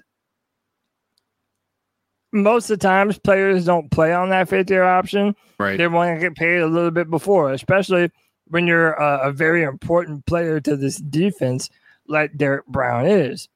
And uh, you know, I, I'm tired of paying top three uh, money at a position for a player who might only be top ten. So what I'm saying is, I want to see Derrick Brown break through this year and become that destroyer, that monster in the middle that we've been waiting to to see him become. And he did so last year. Uh, he was one of the best defensive tackles in the NFL at getting pressure, getting into the backfield. He did a very good job. But I want to see him get to the quarterback a little bit more. And now Right. that he'll be playing more of a five tech, uh, I'm believing, uh, I believe he'll be in more of a beneficial position to do so. Yeah. So I would really love to see Derrick Brown take that jump this year. I'm I'm I think that he will. I think that he's got the fifth year option, but I also think that uh that Derrick Brown being a focal point on this defense this year because of the scheme is going to be helpful. I think there's a lot of a lot of this change that's really going to help um pinpoint the the strengths of of the the guys that we've considered to be stars on this defense. I think Brian Burns is one of those people. Um, but yeah, Derrick Brown certainly has uh, has the potential to really you know come on strong this year. Um, and and you know, granted, he's still got his fifth year to play through. Um, I think there's a good chance that he gets an extension if he plays well this year. So we're gonna find out. Um, I just don't know what to expect out of him, man. He's been he's been a uh, a consistent player on this defense, but he hasn't blown the doors off of the defense, and that's what you kind of expect from a guy drafted Right. as he was. So I don't know whether to say that he's a bust or if you can say that he is a success, but he's kind of in the middle, and this year can Who change the talking tide about? on that. Derrick Brown. Derrick Brown, I and we know it wasn't on the list, but it, I, I don't think he'll, he'll play under that fifth year option. I think Right. they'll probably want to pay him a little bit, a little bit sooner, and a lot of it will depend on what he does this year. And we'll be uh, interested to see where he plays, right? Because one of the people that I'm thinking they'll play McCall- at five tech more. right, so he might be a defensive end in a three four defense, is what you're saying? Yeah, and uh, yeah, because I think they're gonna play Shy Tuttle in the middle. Or And I- McCall. McCall, McCall. Yeah, but I think Shy Tuttle is gonna be a big part of this defense this year. really? Yeah, I really do. I, I feel like I don't think he's big he's enough gonna- to play nose. no, I, yeah, I, he is. I, I feel like he's going to be the player. even- I think he was a defensive end in a four three. He is going to be the player. Well, they have him lined up in the middle. He's been batting down passes, uh, and yeah, yeah, he's pounds. a he's a defensive tackle. Um, and my thing with Shy Tuttle, I feel that he's going to be the type of players that the type of player that's going to allow other players to play fast. Brian. He's a good Burns, player. If Garrett Shot Brown. Tuttle hits, right? If this is a type of player you want to hit, 27 years old, a defensive tackle, a lot of these guys can play till they're like 32. Sometimes, you know what I'm saying? Because their game isn't so built on the idea of like that speed or something. You know what I mean? Like it's being big and bulky is their asset. If you could hit on a guy that's 27 years old right now, by the way, a North Carolina kid from Midway, North Carolina, went to North Davidson High School. I don't know where Midway, North Carolina is. I'm about to Google it. Um, but if you could hit on that, that would be giant. You know, Yeah. it's like you need a player like that that we're not talking about. That's what we're gonna need. Is we're gonna need Brian Burns to be Brian Burns. We're gonna need Jeremy Chinn to play really have one of his better seasons. I have failed to ask, I think, or phrase it in the way I wanted to ask Mike K if you weren't because someone asked Cody this, I think, on either the Friday free for all or one of our shows. If you aren't, if you weren't a Panthers fan, would you consider maybe even CK asked it? If you weren't a Panthers fan, would you consider Jaycee Horn injury prone? I wanted to ask him that because he's not a Panthers fan. He was kind of new to the area. Midway is near Winston Salem, so near Greensboro. Uh, Tony, did you have a player that you predict uh, is going to that is really going to kind of have a breakout year this year? Now that they're on the final year of their deal. So Mike K was real high on Haynes, Marquis Haynes. I don't know if how I feel about that. yeah, I'm the same. I'm not I sure think yet. Chan. Look, I think Luvu Luvu was my guy that I think could have the like could be a household Luvu. name. Okay. I expect Chinn to be better than you guys give him credit. Kind of credit, not you guys, but you know what I'm saying like the the narrative that started to infiltrate the kind of uh it's like he's like good but not great type replaceable player. Um here's one that I want to see. I want to see Laviska Shenault become a running back. I'm down I want it to be I'm here I- for this. I want him to follow in the footsteps of Cordarrelle Patterson. yeah. Dude, and he's so freaking big and strong, man. Like and there's no his reason game for him is to about not. just kind of get his like his mm-hmm. not route running. It's about just again having some sort of factor where you are just pretty like uh, you don't ha- know how to describe it. He's not the fastest dude. He's not the biggest guy. He's not the this guy. He doesn't have the best hands. He doesn't have this. But like if you can just get the ball in his hands, shit seems to happen at times. yeah. So Yeah, I want no, I- Laviska Shenault to be a to be our Cordarrelle Patterson, and this seeks to answer two of my or meet two goals. One, this would edge out old Chuba. Get that mug out of here. I feel so bad. Hey, I don't like uh, it's Matt Rhule, and then I feel like the second I talk the people I talk the most shit in my life about Matt Rhule, Matt Kalil. I don't like Matt's clearly. Chuba Hubbard gets a lot of fucking shade from me. I'm trying to think if there's anybody else that I just fucking. I'm also Uh, one of the only people that doesn't slander Chuba at every opportunity and think that he can and thinks that he can still be a serviceable NFL running so back. Ridiculous. hey, hey, man, I'm just saying he went for over 100 against the You Lions sound like Matt year. Rhule's wife. Oh, give me a break. uh, hey, shout out to 910 Panther fan with the $2 love bomb. He Thank says, you. Amen, Tony. Laviska is a big year. So, yeah, that this will be a big opportunity for him. And this is a uh, good time. That's a good segue too. Thank you, nine ten. Oh, I did want to read this one comment though. Chad Howell says, I cut a guy's hair There was an offensive tackle at Wake. He said Tuttle was unblockable. So hey Nice. man, dude, maybe maybe uh maybe he What might if like be Tuttle and YGM and Luvu are like giant names this year? wow, now you're now you're talking reckless. maybe. Mean maybe dude. Hey, if it happens, I would love to be wrong. You know, I, I want to be wrong about a lot of these guys. I'm not expecting a lot from CJ Henderson.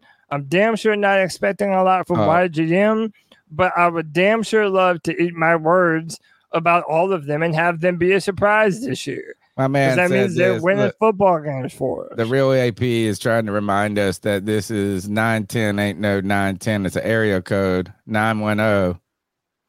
But you know what? I'm from the 252 G Vegas, baby. The 252. Um, that, that look, Panther fan uh, brings up a good thing is like, here's an opportunity uh, to support the podcast, man. You can do that by smashing the thumbs up button, subscribing, or becoming a C3 super fan. A small thing that a lot of people this, you see those green tags floating around. Uh, they are people that say this. I just want to give $2 a month to the podcast or should we say a dollar fifty while Google takes fifty cent. But they want to contribute a dollar ninety nine of their own money monthly. It's a small way to crowdsource the show because that's where really media, not media, but this type of stuff is really coming from. Is at the end of the day, you can't count on ads and advertisement revenue. It's just too hard of a battle to win. So thank you so much for that support. It's great to be a C3 super fan. We appreciate your time your energy and effort. And you can also join the C3 community on Twitter. I started it right away. They opened communities on Twitter. And I guess they're trying to base which it's a great idea. It's kind of like creating a Twitter Discord. But it's to be hard, I think, for people to embrace right now because you have to intentionally post the community. And I think Right. so many people are programs, myself and everybody, myself included, is just you just post to Twitter. So I this is what I really want. Maybe here's my suggestion to Elon Musk is have a post to Twitter and community option at the same time. So, like, what if I wanted to talk about this in a community, but also to the entire world? Instead, you know, is like, can I share my tweet in the community and on Twitter simultaneously? But join the Uh, C3 community on Discord, Twitter, and just by leaving a comment, smashing thumbs up button. And uh, hey, man, one of the patron saints of the C3 Panthers podcast. One of the longest listeners, dude.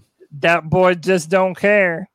Oh, Gifted five memberships in the chat room to Kristen Ladane, Rot Jones, Sideshow Rob, Jorge Marcelo, and Chad Howell. You are the man, just don't care. The most ironic nickname, by the way, because that man clearly uh, he cares. cares more than anybody. Yeah, he cares more than anybody. He cares about the disguised. C3 Panthers podcast. I say I see G Cavassier on Facebook. What's up, my man? And Oh, look, yeah. is that uh this is the starving time for podcasts. So just think this is that if you're here tonight, we really appreciate it. This is great stuff. We're really going to try to build that C3 membership program throughout the season. The whole goal is to keep it at a, such a reasonable, you know, thing is like that's it. It's just like church. Throw a dollar in the bucket's better than nothing. Yeah. Um, so but know this is we appreciate the the people that got them green tags in the off season because it drops like a lot during this Mhm. time. So man, it's awesome, Yep. man. I'm so excited about going to Monster Subs in Spartanburg. Now, if you go look at their menu, it's dope. They got a, a knuckle sandwich like this. It's, it's so Italian. Hey, he's a yeah, he's a real Uh, pi- really good he's stuff. a real paisan, man. You know it's gonna be some great sandwiches. But uh, hey, before we go forward, dude, CK, you know what I just noticed? I have, you know, listen, I have a feeling. Dude, I just looked at the chat room and there's a bunch of freaks in here, dude. What? I think uh you might need to talk to these freaks and weirdos real quick, Big Papa. Let them have it. Ladies and gentlemen, boys and girls of all ages, we just saw the blueprint the Carolina Panthers had for the coaching staff. We're waiting to see what they have for the rookies with the free agent acquisitions, all of these things. But you've come here to the C3 Panthers podcast to have a discussion about what you saw tonight, about what's going on in the NFL, what the Panthers plan to do moving forward. But you haven't hit that like button yet. You haven't hit that subscribe button yet. Hey, maybe you haven't hit that join button yet. Well, I have one thing to say to all you absolute freaks subscriber shame. Oh snap, dude! We got 112 people watching right now.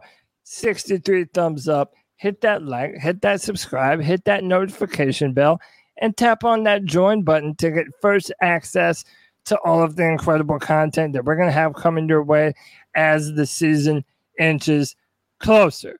Tony, uh, would you be interested in doing some cat calls. I would. I uh, can't help but make this joke. As Kristen Delane said, or Ladane, excuse me. She said, I want a sub now. And my first thought was about probably someone who called in tonight. I was like, thank God Joey the Blind Panther ain't here.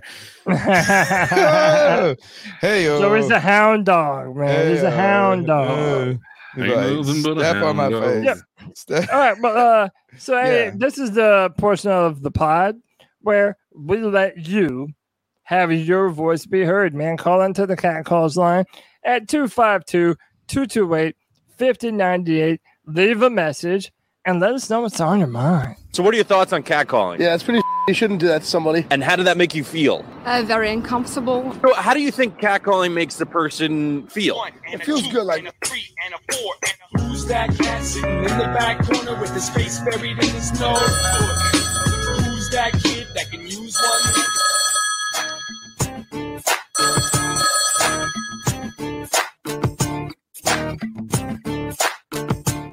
Oh, Uh, you give a okay, shout that. I forget. Uh, first, so loud. hey, good evening, boys. Patrick, uh, Baby Can Rhino that? here in Jamestown, North Yep. Carolina, giving you guys a call. Uh, give a shout out. What's up, Pat? First, want to commend Tony on what a wonderful little uh, interview with Mike K. I, I, I thought you held your own there, brother.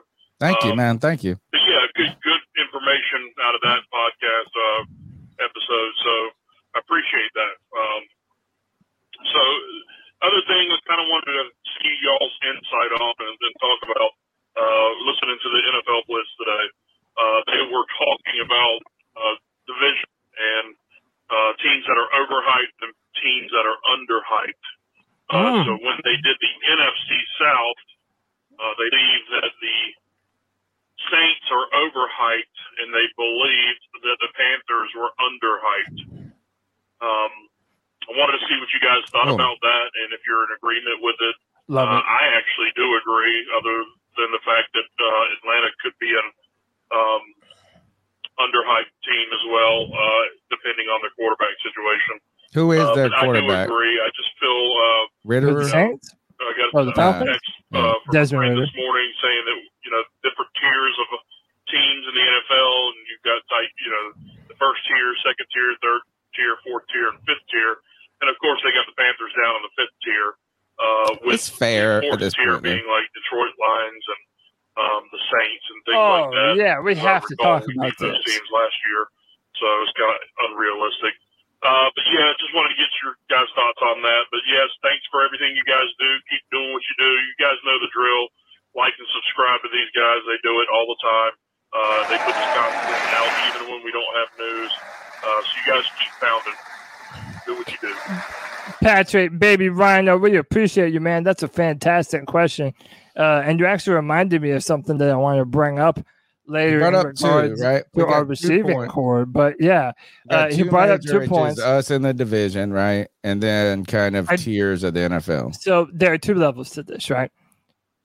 The Panthers are always underrated, and that no no no one outside of the Carolinas is ever expecting shit from the Panthers. Should they though? Uh, well, I mean, I believe if you're following the team and you see what our defense has been able to do in the past, you see the additions that we've made at quarterback, at receiver, uh, and I want to have a discussion about that in a little bit. But yeah, I do think that we're underrated right now. However, I do think it benefits us to be slept on because no one is expecting anything at all from us. And we get to come out guns blazing with a chip on our shoulder, ready to be angry and pounding fools in the mouth. So I love it. I'm into it. I definitely do think that the Saints are overrated right now. I, I feel like they're just saying that because Derek Carr is their quarterback and he has the most experience out of any quarterback in the division. And granted, that's a that's a point to a degree, but I feel like a lot of And their he's been very good to be like as he well, been- not very. Come on, that's too much. the amount of it's it's one of He's those things. okay. is if you are a decent. Derek Carr fan, say you are a Carr fan, you are going to say a lot of things about kind of the temperament you just came about being a Panthers fan. Like nobody ever respects us, nobody ever does this. If you're a Carr fan, you're saying like, look at how much he's produced and done in the most dumpster fire fucking situation in the history of football. If you're a Raiders fan, Yeah, I mean, listen, that's a point, but again, I want to see it before I bestow him this uh, upper echelon quarterback type of thing. You know, uh, I, I'm just, I, I'm not impressed, and I think they have a lot of members of that Saints defense that are getting older. well, How long now, has look, all right, Cam Jordan been playing Okay. now? So, Cody, this is one thing is like I'm not ready to sleep on the Saints entirely and dismiss them, but I do agree. Overall, first of all, I always tend to think they're worse than they truly are. The Saints. But I'm again, I've said this over the last few weeks. I've told you about my I've, I'm early to the party on shit all the time. So I was like two years ago, oh, this is man, we're gonna see the Saints defense slow down you know, come on. Like, I mean, it's not, it can, they're getting old, you know, they can only continue to do this. They wrote it out two years oh, more than I expected. So I am cautious and just being like, oh, they're not going to be good because they've just screwed me over for so long. Carr is better than we give him credit for, but I don't think it's going to matter. I think their defense got poached a lot this year, too. And if Yeah. Kamara, if Kamara is suspended for a significant amount of time, that really hurts that team because he's Yeah. really he's the guy I'm afraid of on offense. Him and him and Carr together. and Yeah, not, I mean, like- they brought in Jamaal Williams from Detroit. okay, He's So- a good running back. but he asked about Atlanta though. Too. Yeah. We're not asked. Is this is I'm not afraid. How about this? Is I'm not afraid of the Saints. People may be overrating them. I hope I'm not sleeping on the Falcons as a fan mm. because I'm like sitting here from the outside. I thought, oh, fuck them. We can win that. We can beat there. They man Ridder as their quarterback. And then I went and looked at their roster and they added a bunch of names. But on the other hand, the names that they added this offseason are fucking old as shit. Like, oh, Yeah. Calais Campbell. Am I? Yeah. So they went. So I don't know if they are fool's gold or I'm overrating them, underrating them. I Well, they're- am not afraid of them. I'm worried that I'm Oh, not taking sure. them seriously though, because what's their coach in his third or fourth year? He's Uh, Arthur bad. Smith. Yeah. Well, they represent an unknown like us. So Falcon fans, they they're loving this team. They think they have the ability to go far. Now, Why? Falcons Why fans, do they think that? Falcons fans Why are a different kind of think that, delusion. um, So uh, right now, every grading system, be it PFF, Pro Football Outsiders, whatever you might, you know, whichever one you might pick, they all rank the Falcons' offensive line as a uh, top ten offensive line in the NFL. They just drafted Bijan Robinson. They still have Kyle Pitts. They have Drake London, and again, most of these guys are young, unproven players. And to to be honest, Well, Drake There- London is there is are- probably more promising than Kyle Pitts. Are you more scared of Kyle Pitts or Drake London? I mean, Kyle Pitts, when he's healthy, is a much superior athlete, Jake capable Matthews, of burning tackle, you for a old. lot more. Yeah, that's what I'm saying, man. Who Like, they have some older people? players, but also, you know, Atlanta they represent a lot of unknowns. Like they they don't they don't know what they have in Desmond Ridder. They don't know how he's going to be his first year as a starter. Right. Uh, they don't really know what they have in Kyle Pitts. He's been injured a lot. He had one good season, but then just kind of been hurt. Drake London, kind of similar. And whenever you draft a running back like that, that high, you know they're going to run the football into the dirt. So uh, It I feel reminds like you a little they of what a- Tennessee did with Derrick Henry. yeah, they have a like- rel- they have a relatively simple recipe for success, and I think that's why maybe people think that they might be a good team. But again, man, with Atlanta, I'm just I don't trust until I see it. I don't even know who their backup quarterback is. Well, it was Mariota. Oh, all right. So somebody said in the chat. So this is all right. Let's hear because this is a good time to talk about Atlanta. So all right. So let's go ahead and, and CK, you can round out this discussion. Um, Saints. I'll be right back. Saints overrated, underrated. Falcons. Um, sleep. Am I sleeping on them? Should we be taking them more seriously? And then Baker Mayfield's Bucks. Where the Panthers fit in there. And I don't know if the media is wrong about putting us at the bottom. And what I mean by that is like, uh, the Saints got a proven quarterback and not, but a experienced quarterback, and they've been pretty good for years at this point. The Bucks have a lot of old talent. Um, it's just hard to say they would be the worst when they've got like some pretty good players, Right. and then you get the Atlanta, who has got the third year coach. I mean, I almost feel like is yes, I think the Panthers are going to be better, but I don't know if it's unfair for us to say that we're third or fourth in this division. I think right now, um, I think it's it's hard for teams to be to back us just based on our history right now. Sure. And Um, transition, Right. new and- quarterback, new coach, new. I mean, it's like even the best scenario is ten wins in some ways. Well, and that's why it's it's it's really difficult to fault somebody for putting this farther back because Right. I mean also because we're not winning, a lot of these pundits aren't even going to know who these player are players are on our team right now, right? So when you're talking about having un, no superstars that you can really say, you know, then I think that's a that's a, a a pretty good indicator as to you know the the the reason why they would put us at last or you know somewhere close to that. Like I um, think in we could be better, uh, CK. I think we could be better than the Saints, but I think that if the odds, if I went to Las Vegas right now and I was like, I want to put a bet on who's going to be second, third, fourth, first, second, third, fourth in the NFC South, and I put a hundred dollars down, I would expect the Saints to pay the least amount of money, and Right. that meaning the odds be that they are the fave. I wonder who is this? Is I almost honestly is like if I'm placing the if you're an odds maker, you probably put the Saints Bucks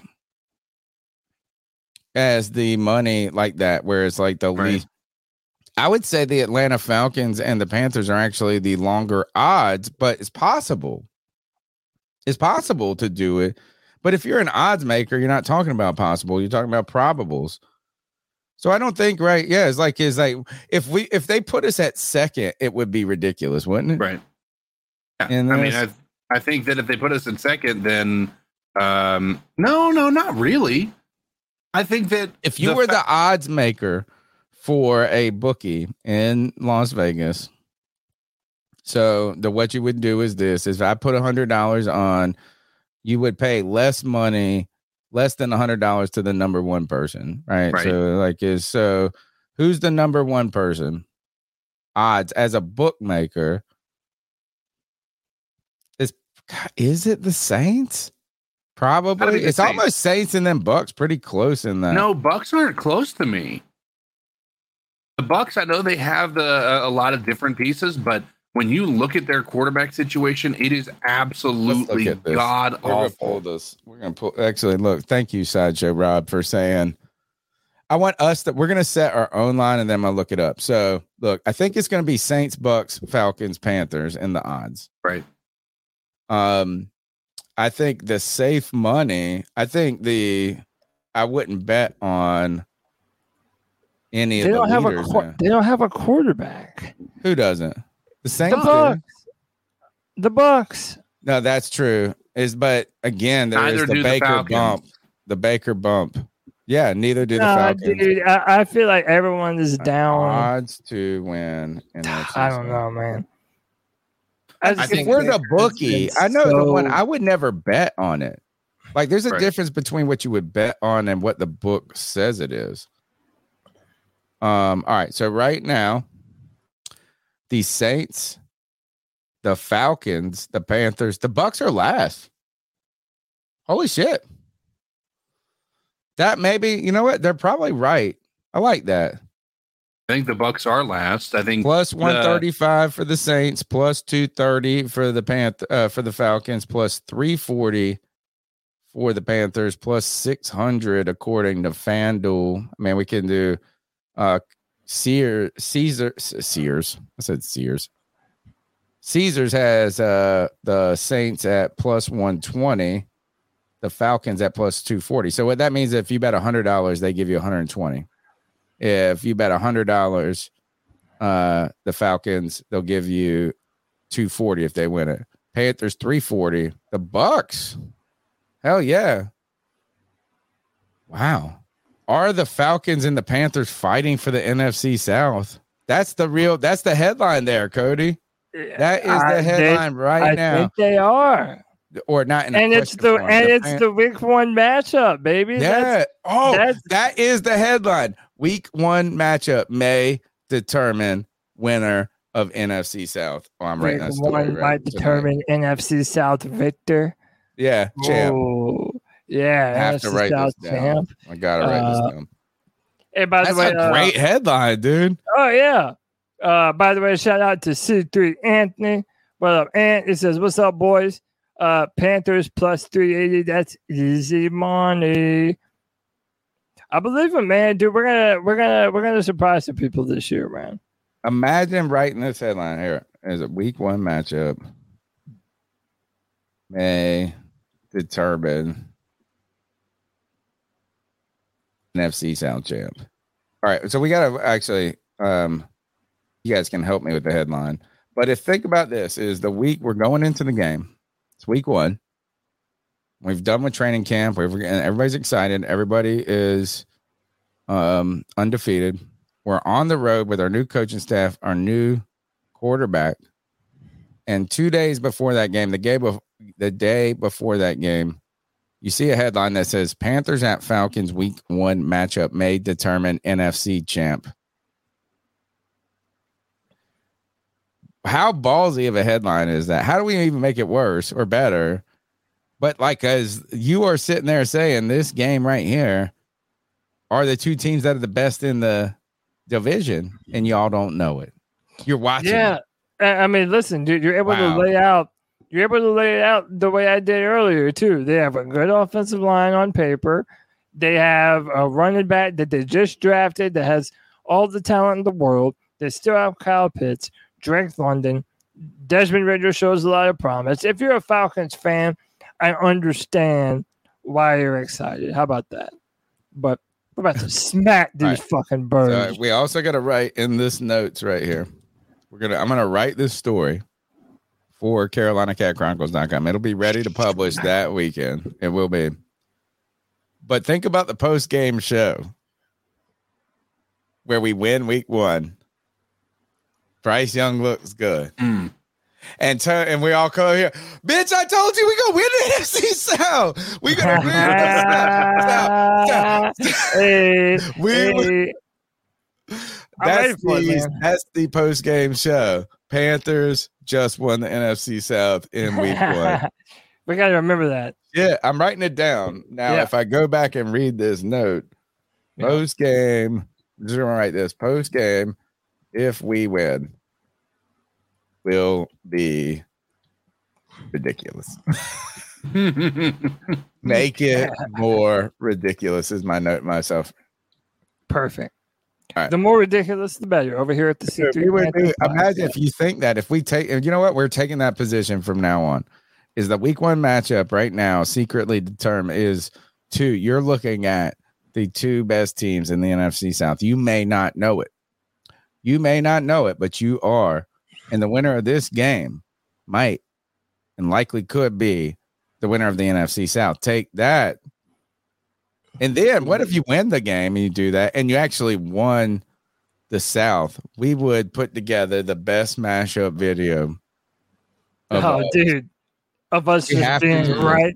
You mean of us just being being all the way right before Oh, everyone else? you know what? Note is this here. Note my next note. When this happens, be the Hmm. most ridiculous. The most. And you know what? That's not going to be hard for us to do. Oh, I know. Not Just at look at all. us in the off season. How ridiculous Oh, it is now. when are we not ridiculous? That's like All a year round thing for us. Let's uh do another call. The number is 252 228 5098. What's up, C3? You know who the fuck it is. What up, JJ? JJ. And It's J Baby. uh, I was calling in this week to let y'all in on a little, little, little bet between me and G Baby himself. I, both of them related to Brian Burns. We got fifty dollars that Brian Burns. There's so many people waiting on Bowberry biscuits or some shit still. That's a big bet. That that's easy. And I got fifty dollars that Brian Burns will have more sacks than Will Anderson Jr., the rookie for the Texans. Oh. So um, I got Brian Burns in both bets. Obviously, G Baby don't because he, he he a hater. Um, I also wanted to mention the uh the whole Brian Burns, how like why people are so upset about us wanting to extend him. I, I wanted to bring up like Cameron Jordan, like like if you go look at how productive he was over the years, like for years he was putting in work off the edge for New Orleans. He gave us hell for years. He gave other people hell for years. We all know Cameron Jordan was a great player and great, more underrated defensive edge over the past decade, if we're being honest. And I'm pretty sure he's worth every penny the Saints have spent on him because he's just a franchise edge. And I'm that's what I'm just trying to get at. Like Brian Burns is worth it because he's a franchise edge, and he Cameron Jordan only hit 15 sacks in one season, but for the most part, he had plenty of seasons over double digits. I believe he has over 100 sacks for his career, and is a great player like throughout his career. Um, I, I I think Brian Burns could easily be that for the Panthers, even if he isn't in y'all's uh, mind a defensive player of the year caliber player. And then I also wanted to ice up Cody Oh, to to end it off. Uh, not really because of the wide receivers, but more so because on the Friday free for all, he said straight up he'd be fucking disappointed if we lost eight games. And I just, hell yeah. honestly, me personally, we have thrown a lot, a lot at the kitchen sink. We've thrown the kitchen sink at I'll the wall. stand by this. I'll die I on this just feel like this. There's a lot going into this year, and a lot could go wrong. A lot could go right, but I, I just think after all we've been through over the past five years, and for us, like a franchise that's never had back-to-back winning seasons, That's why we we're gonna win this able to, year. We lost last year. and all be like, go with that. And if eight losses was like a real disappointment. He's probably got a part two, but By just the go way, ahead and I- address that. I I stand on that. I'm going to be disappointed if we have eight losses this year. I mean, and, and people make it sound like I'm crazy. I mean, hey, I I am. I'm going to are be disappointed. I, and I, I have no problem being the crazy one. I feel like this What team would right now. disappoint you? I mean, Would you be disappointed with none? I don't feel No. like that's enough. The answer is no. I you mean, wouldn't be I- disappointed. You well, would uh, be the- filled, full. You'd be full. it's like I'd going to the I would table. be whelmed. I would be whelmed. Not would- overwhelmed, not underwhelmed.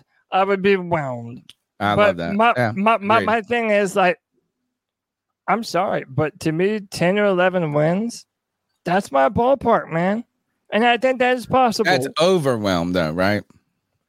yeah, but I mean, If you uh, get like, ten wins here, you're gonna be we're gonna be insufferable on this. I wanted to, I wanted to ask y'all this. I, I've been fighting in the free for all uh, with a bunch of different people uh, about our receivers. I don't know who put this up, but somebody put best receiving groups, including tight ends and running backs. I think it's Pro Football Focus has us at like the in the bottom. A, lot of them do, but they have us at the very bottom in the hot garbage tier. And to me, that's bullshit. And I'll tell you why. Hmm. And I'll tell you why. Hear me out. It's one thing to be unproven, it's another thing to be garbage. What Cam Totally. Newton, what Cam Newton was dealing with with the Great. Patriots a couple seasons ago, that was pure garbage. Or what he was dealing with in his 2015, Carolina, 20, yes. like One I in mean- 2017, that was a garbage receiving core. But we have what four wide receivers? Brent Burst. I would say this: Ted Ginn, Jerricho Cotchery, Brent Bersin and Philly Brown is one of the worst receiving We- cores on paper in the history of Ever. the world. Jerricho Ever. Great receiver, just was so prolific before he got there, right? But like uh that was nothing. That was nothing. That was like the worst. And you know what? And they turned out they all overplayed their names. They all overplayed that year, right? They exceeded Philly exceeded expectations. Fucking Brenton Bersin was better than he was he should be. Ted Ginn better than he should be. All those guys were better than Funchess. Right. the But look, best.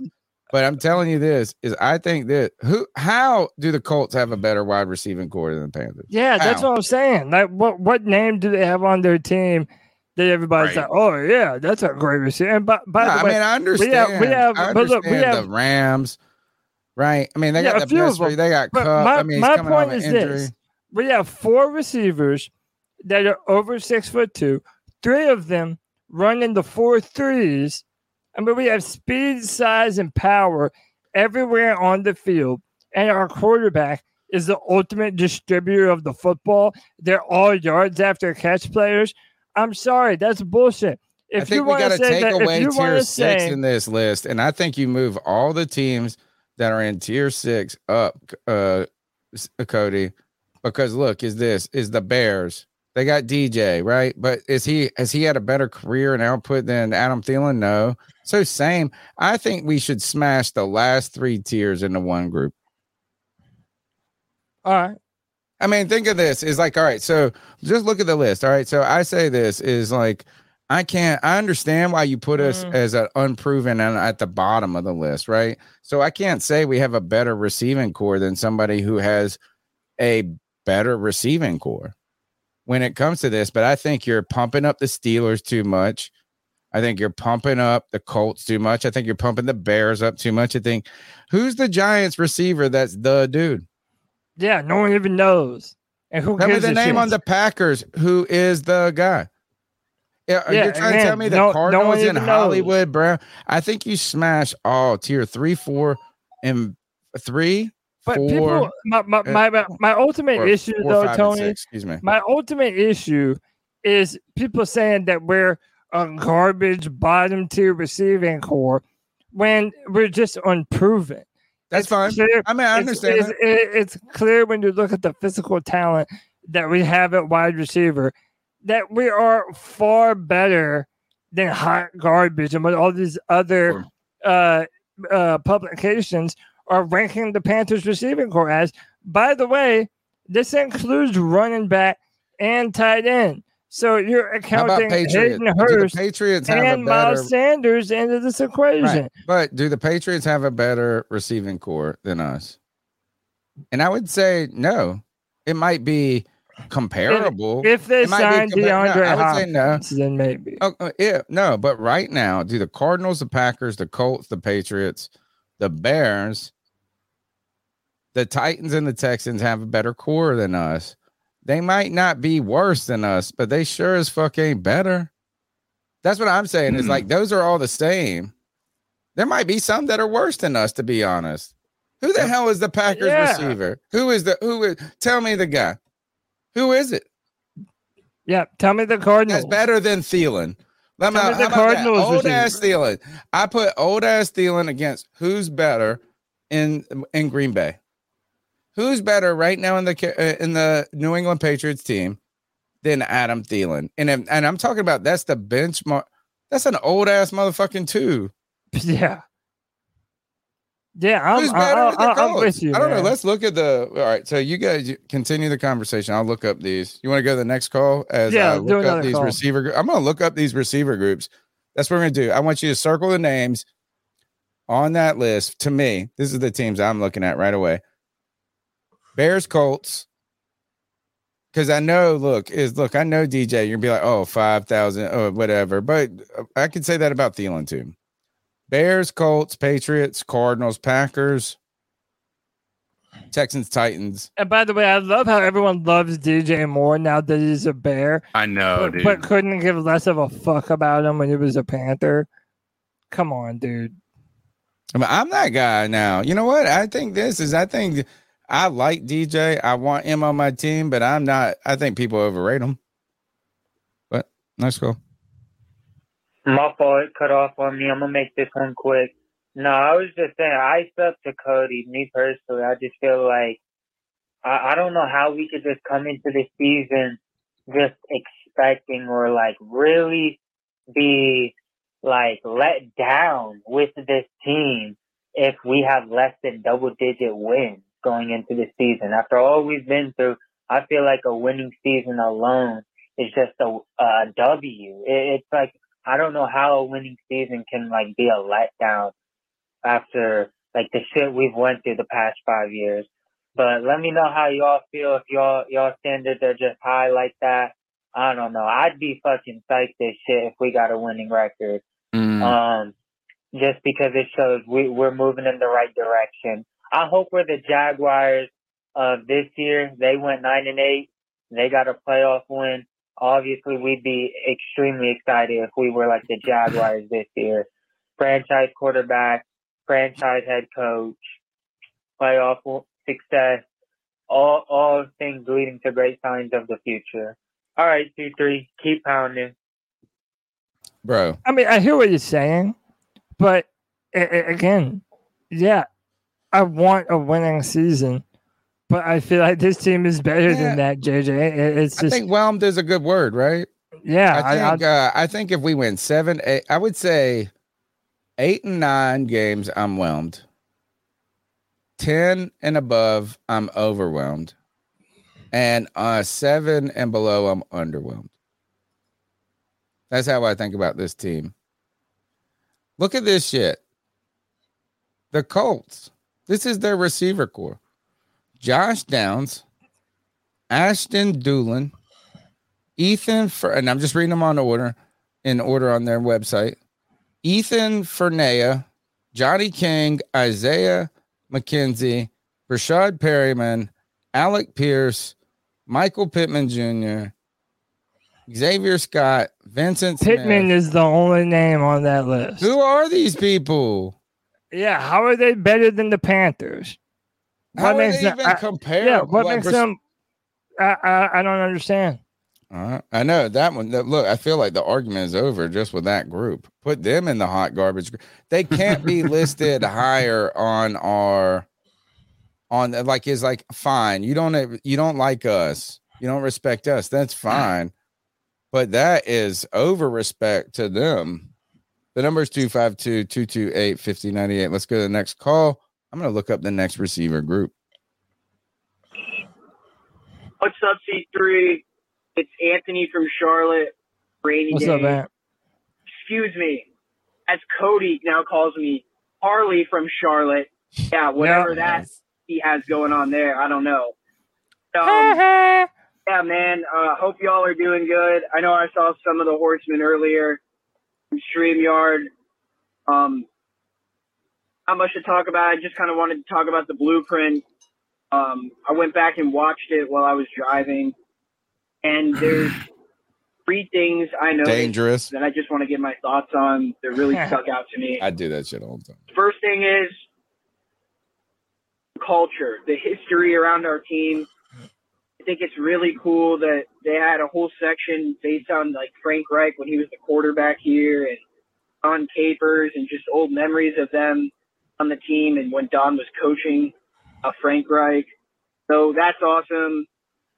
History. Uh, the other thing on history, I love how they put pictures up in the locker room or uh, flat, like photos with flats on them. Guys like Luke Kuechly and Sam Mills, Steve Smith. Man, that's what, what we should always have in our locker room. So our players can know what the standard is and what those guys brought before them, how they can live up to that and play hard for, you know, the culture we have building here now. I thought that was really cool. Matt Fool would never think to do anything like that because, you know, he didn't know how to run a football team. But I'm so happy he's not here. And um, moving on to, you know, body language of these guys in practice. Everyone seems bought in. Everyone is smiling. Everyone, they're joking around, but they're working hard out there. Dude, check the literally Cardinals. feels like an NFL practice. It Oh, we're gonna check them. Look at like this one though. I know. Name have one fucking name. NFL team, Sorry. and we are ready to compete with the league. And I know I like to temper my expectations so I don't get disappointed if my expectations are too high. But I am expecting a lot from this team this year, personally. I think we have a lot of good young pieces on this team, and especially, obviously, you guys know Bryce Young. But, um, and then, you I know, think the we're getting thing I wanted to antsy as fans. Like we need it. We need it. It's not even expectation. We just need it. having these Yeah. coaches played these positions and played football in general just gives a whole new perspective for these young guys and these veterans. Right. Um, there's a clip of Deuce Staley talking to Brian Burns uh, when he was coaching in 05 with the Steelers. Like, that's what it's all about, man. And uh, you guys already know Anthony from Charlotte, keep motherfucking pounding. Hey, keep pounding. Fine. Fine, yeah, I love. Hey, I, I love uh implementing the standard, letting everyone know and see what it looks like. Show them Sam Mills. They need to know what what he stood for and what keep pounding is. Put Steve Smith up there. Put Luke. I put Cam. Shit. I, I mean, I, I I feel like they need to to know what the standard is here in Carolina. And you know who Um, helped us with that is Dom Capers. If you in that episode, Yeah. is that while Frank Reich may have played momentarily with Sam Mills, you can tell when he's asked about Sam Mills, he is complimentary, but he d- it wasn't somebody that had. I don't. I don't. And I'm just looking. I'm guessing, but I don't think their lives were remarkably intertwined. Right. Dom Capers said this: "Is I was with three different teams with Sam Mills for like 12 years." In that context, that is so it's hard for you to understand the context and culture of a team if you don't have a relationship with them. And the fact that we have now Frank Reich, Dom Caper, like it is full circle. It might be just what we need at this moment to like make us Yeah. more than a young team, but to make us a franchise. Like we need, can this make us have a history? Right? Think about that. Is what what if Frank Reich and this team become successful in the next few years? Yeah. And the fact that Dom, like, think of what the narrative of the lore of Panther history would be as you bring in, as Steve Smith tells us about this. Re, you know, it's like it adds something. We need a history. You know, that's where Yeah. to, for us to move to the next step, we need a past, and that we need some success in there, or else it's just going to be a sad, sad story. And we have had success, and that success should be venerated. We Uh, need it. We need it. Uh, what uh, consummated? We Yeah, need a consummation, Uh, Tony, yeah, I know you brought up the Packers, dude. I They're ha- I- terrible. Fuck but dude, hold uh, on, dude, look at the Cardinals. Marky, tell me when you hear any name that does Marquise- uh, I anything know for one. you. I know one. Mar- Hollywood. Mar- Mar- Marquise Brown, Yep, Rondale Moore, Greg I like Rondale, but Michael Wilson. Like, what the fuck are we talking about, dude? How Well, tell that me about than this. here it's like we're dueling, dueling worse. Look at this one though. Let's do it. Mm. Christian Watson, never heard of him. Romeo, I know the name Watson. Apparently, he had a big year last year. Beg had second half of the year. Yeah, and then white, white, white Okay. chocolate, white chocolate said, Jayden Reed, never right. white Samori chocolate said he was a touchdown uh, machine last year as a rookie. Okay.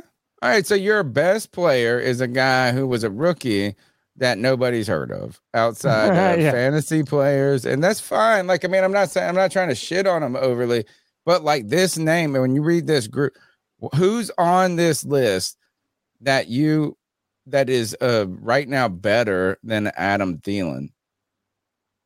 And I'm not trying to overpraise Adam Thielen, act like he's a boss, but like who is this? Is like, I mean, Watson, Doubs, Reed, Torre, Tor, Tor, Tor, Samari. Tor, Ter, uh, Dontayvion Wicks, Grant Dubose, Bo Melton, Jeff Con. Man, I will put damn uh, Damiere Byrd against half these motherfuckers. I mean, dude, you're not far off. Uh, dude, all right, so look, Now I'm looking at the Giants. The Giants have Parris Campbell, Darius Slayton, Isaiah Hodgins. They just drafted Jalin Hyatt. They still have Don't care Sterling Shepard. Yeah, that's what I'm saying. Don't care dude. about Like, any of them. And then people have That's why I the gall smash all to say those that groups we're into one. garbage. I say Yeah. smash all those groups into one. I understand if you're going to tell me a player has more upside than Thielen, that's why you're ready to rank them and comparably. I don't think you can say more. He was a But- uh, touchdown machine. Look, all right, actually, somebody looked that up. He said he was a touchdown machine. Son, go look this up. How many the touchdowns did he actually have more touchdowns last year than Adam Thielen did? So, what do you feel about the Pats? They have DeVante Parker, Kendrick Bourne, Told you, Juju- nobody. Juju Smith Juice, uh, Schuster, Tyquan Thornton. Like again, Nobody. none of those names. Yo, how about they have a Bill Murray? What the fuck? That's hilarious. None of this. None of this matters. That's why I'm not trying to get us more credit. I think you are, not you. Oh, the for sure I The am. list makers we are giving those talent. people more. No, the list makers are giving these people too much credit. Yeah. Like far too much credit. Right. I mean, I think These- uh, These are I think- bad, CK.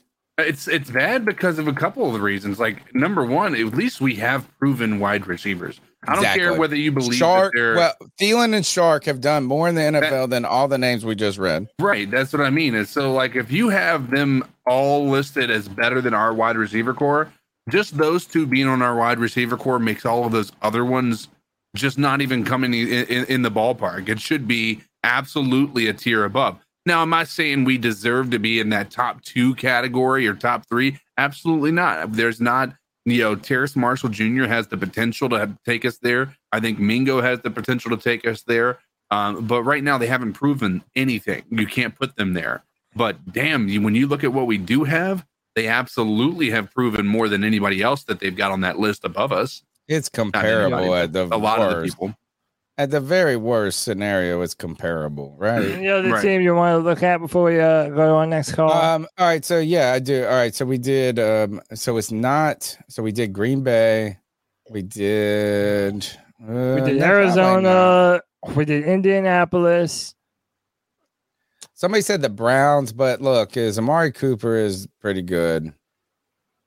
Oh, is Amari Cooper right now today? And remember better- that list was also including tight end and running back. Oh, okay. Was just offense then? Well, I mean, just, re- offense minus just- the quarterback. How are they going re- to do that? just receiving weapons. Oh, okay. People who can receive the ball. Uh, Amari Cooper, Donovan Peoples Jones. They traded for Elijah Moore. Nah, hey, people don't want to hear this. I think the Browns are going to be a good team. People don't want them to because Bro, they hate been saying- Deshaun now. Everybody's been saying this for forty years, dude. Yeah, but they didn't have Deshaun before. And people hate Deshaun because of all the allegations, and rightfully so. But the dude can ball out. If you give him time in that offense, I think they're going to be a, a good team this year. Uh, All right. yeah. Um, any other teams? No, no, I think that's fair. I just again the point is is I don't need more respect. I think it just needs to say this that we're comparable. Sure. Right? Is like I don't need you to uh, uh, uh, uh, uh, like uh, acknowledge that our shit's better. Right? But I, I clearly out of those names right there. The fact is, I knew DJ Chark's name before he came to Carolina. Right. And maybe he's not even, and certainly he hasn't done that much. Adam Thielen has done more than anybody on that fucking list. It's like if we're going on a date, you don't have to take me to a Ruth Chris, but don't take me to McDonald's. And McDonald's is definitely the Packers. It's definitely, there were teams there that had worse cores than us. Let's just put it that way. Yeah. Arizona. Dude, I promise you, Arizona has a worse receiving core than the Panthers. All right. Let's go to the next call. Hey guys, 910 Panther fan here. What uh, up? Just like to uh, start off by saying, hey, uh, Friday Free for All was great. glad I got to meet Cody, and uh, Happy you I look join, forward man. to meeting the rest of y'all guys on the next Friday free for all. It ain't gonna be ne- this week. I got a double, but uh, uh, so as far as uh, Burns being the hero, I mean, Cody, you got to really be uh, honest with yourself, man. He's been the hero. He he's always Oh, been yeah. the hero. Like for the last three years, like when you talk about the Panthers, you were talking about, you know, Brian Burns and, you know, the, the names follow his, you know what I mean? Like that's one of the bigger names that we have. So I feel like probably should, uh, just uh, accept the fact that he's already our hero. You know what I mean? And, you know, and uh, Mhm. we we we got our Spider Man. You know, so like we we got a Marvel hero already. You know, but maybe DJ Johnson, you know, takes a little bit of that stress off of him, and he can be a little bit better. I mean, you never know. All right, C three, love y'all. Um, can't wait to get on the show with y'all. Uh, keep pounding. Great. Appreciate time you, brother. Great time Let to promote the Friday free for all, Cody, as you've Yes, sir. created a very unique experience.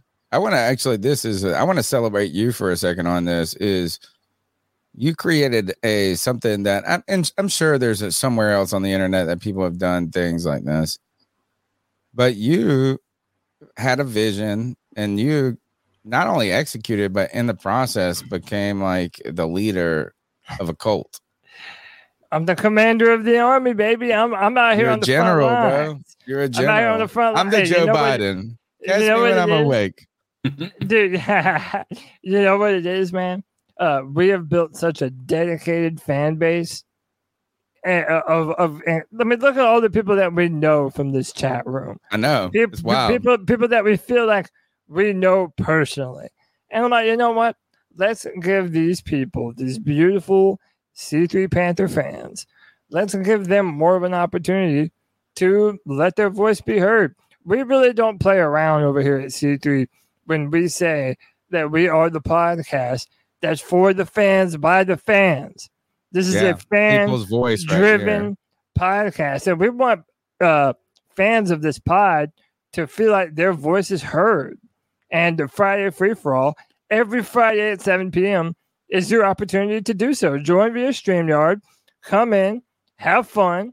And uh, yeah, dude, it's going to be a cracking good time for everyone. Let me say this though: the Friday free for all is kind of like I'm trying to. Then you might be too young. Um, the Roadhouse I know podcasts. Roadhouse. I know Roadhouse. I feel like uh, you go in there, like you better be prepared do- to defend yourself. Remember the blind guy that sits behind the steel? Like, so he's in the band. He plays in the band, but he's behind a fence, and they're throwing. Yeah, yeah, yeah, yeah, yeah. Like, if, when you get on the Friday free for all, you got to be prepared to be the blind guy in the fence in Roadhouse because that shit is awesome. It's like a mosh pit of fans.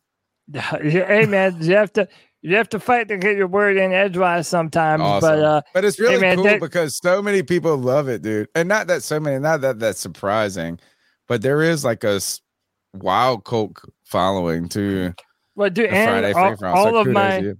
all of my OGs that are on there every single Friday, Panther Pickle, Anthony, White Chocolate, JJ, G Baby. Y'all bro, like hang like- out watch TV shows together But now. like, they, yeah, dude, they're like, uh, you know, they've uh, they've become popular characters in this C3 fantasy storyline Oh, that we've uh, got going on, man. Brian Burns' brother followed me on Twitter. It was pretty cool. Followed me he- first. no, Yeah, I know. No, like I've been watching. I see these Yeah. things, so I knew. I knew you had already been followed by him. So I was sitting there, and I was like, and then he followed me out of nowhere, which was awesome, and gave a great compliment to the podcast and to you, Cody. So like it was a great uh thing, you know what I'm saying? And so hopefully we can, um, you know, find a way to work with them in the future. But then I'm just thinking, man, I got a relationship with all of y'all and you don't even know it. G baby, I know G baby. I've seen that battle. Yeah. I seen that shit. I've seen that. Like it's like when you say personalities, Oh, we have them in awesome. abundance. Like it's like there are, in fact, the stars are right. I feel like Panther Pickle might be a bigger star than we, I am. Uh, dude, uh, people love them some Panther pickle. Uh, and by the way, the more and more we do it. So, for example, nine, uh, let me make sure I say it right. Nine one zero Panthers fan. Uh, he came on for the first time last Friday. I've been seeing him in the chat and uh, uh, on Twitter forever, but he's finally like, yeah, you know what? I want to join. I want to be a part of the discussion. I want to see some of the people in the chat room that have yet to come on to free for all. I want to see them pop their free for all cherry. That's right, Josh. What's up, bro? uh, What's up? Hey, that's right. Skills had a good idea. He said that he? He he wants to try to, and not because I don't think it was like meant to be a like a weird way, but like imagine a a female version of the Friday free for all because there are a lot of women that listen to the podcast. I've been wanting to do a. And what if a- it was just like they did what you did? Yeah, dude, I, I do want to do an all female version and get some female voices. Uh, one of these Fridays to Of all the ladies in the chat. Do. I mean, yeah, come on, man. I mean, hey, Just, hey, they got to deal with fucking okay, idiots of the block bro. internet. That's the problem. is women have to deal with the inter- idiots of the internet. Hey, but you know what? I would be their white knight in shining armor. You're not would allowed protect in the them party, any man. Douchebags. No, I have to be on the free for all. Come on, man. Have to be on the free for all, bro. But by the way, uh, shout out to Hype Man Lucci. The Wednesday women all. Perfect. Uh, dude, uh, shout out to Brian Burns' brother, Hype Man Lucci. Give us a shout out on Twitter. Said, keep on doing what you're doing. I love the shot. I love the show. Guys know football. Appreciate That's you, man. awesome. And That's yeah, crazy. man, That might be the definitely best compliment, one of the better compliments Oh, I've From ever a gotten. guy who plays football, but who used to be a professional football player, by the way. Like, Yeah. I know, right? Dude, we're doing something right, man. We're doing something Be our right. Hype yes, man. Be our hype man. And we are going to have um hype man on the chat or in the pod at one point in time.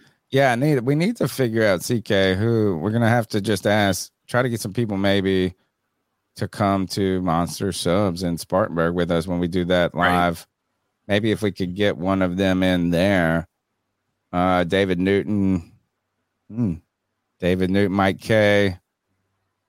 You know, what I mean, like I mean, like is like what could and you just don't want to overreach. I don't want to overreach. I want the I want this moment at Monster Subs to be mm-hmm. very organic of what this podcast is. Is that I haven't been to training camp in six years, but we're gonna go and hopefully just impose ourselves and podcast at a real a, a listener and supporters like for like the, the whole point is this is let's lock arms folks let's lock arms who's locking arms with us this season you better subscribe let's go to the next call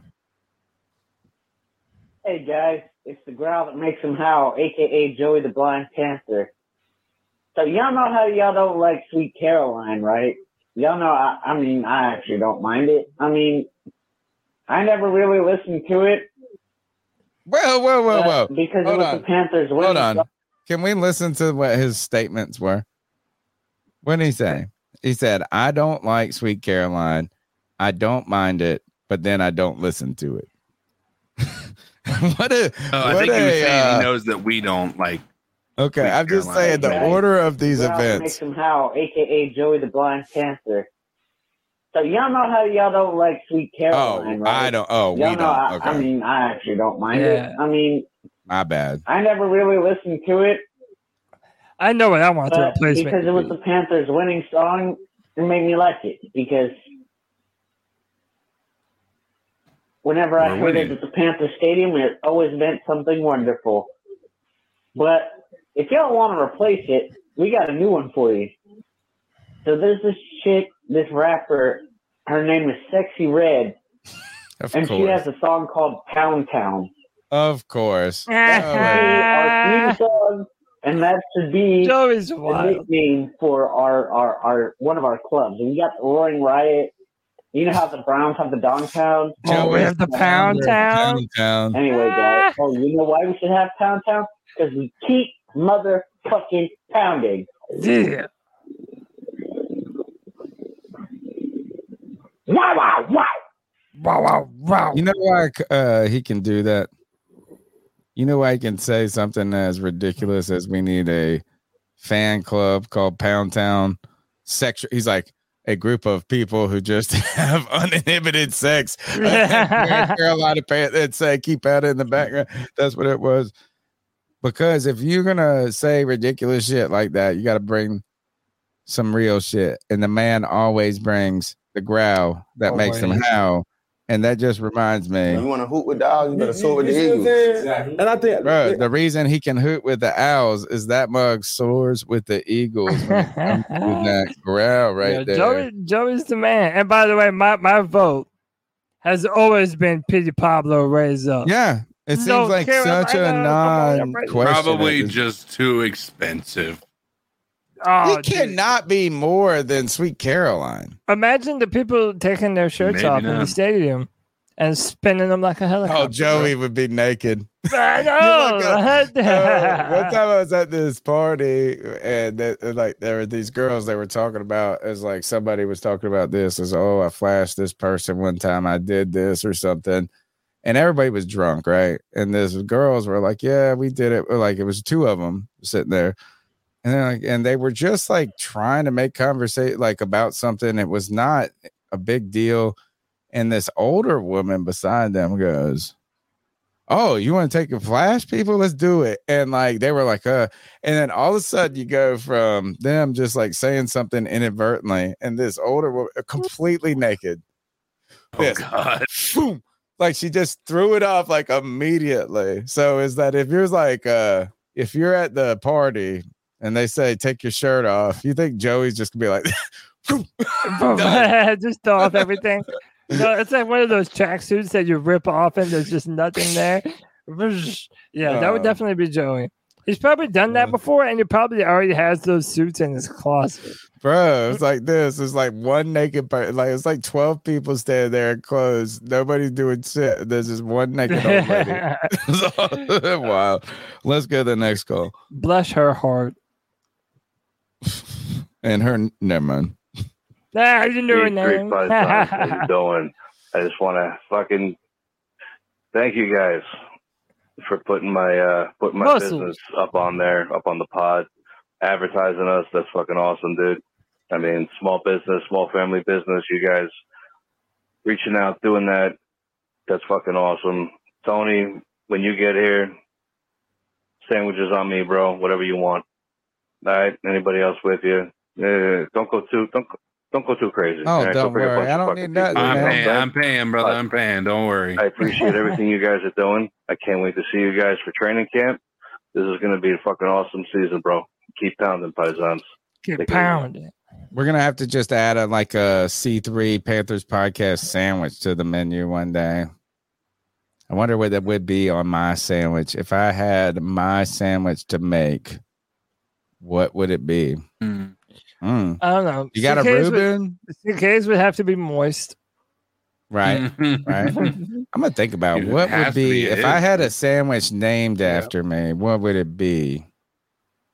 Somebody would probably be like uh, the laundry man. I Uh, don't know. That's a good question. Hey, uh, everybody! Everybody, put in Those the the uh, in the chat what Subway sandwich. Subway? what Nobody eats at no Subway. I, no, I mean to say sub. What sub sandwich would me, Tony, and CK be?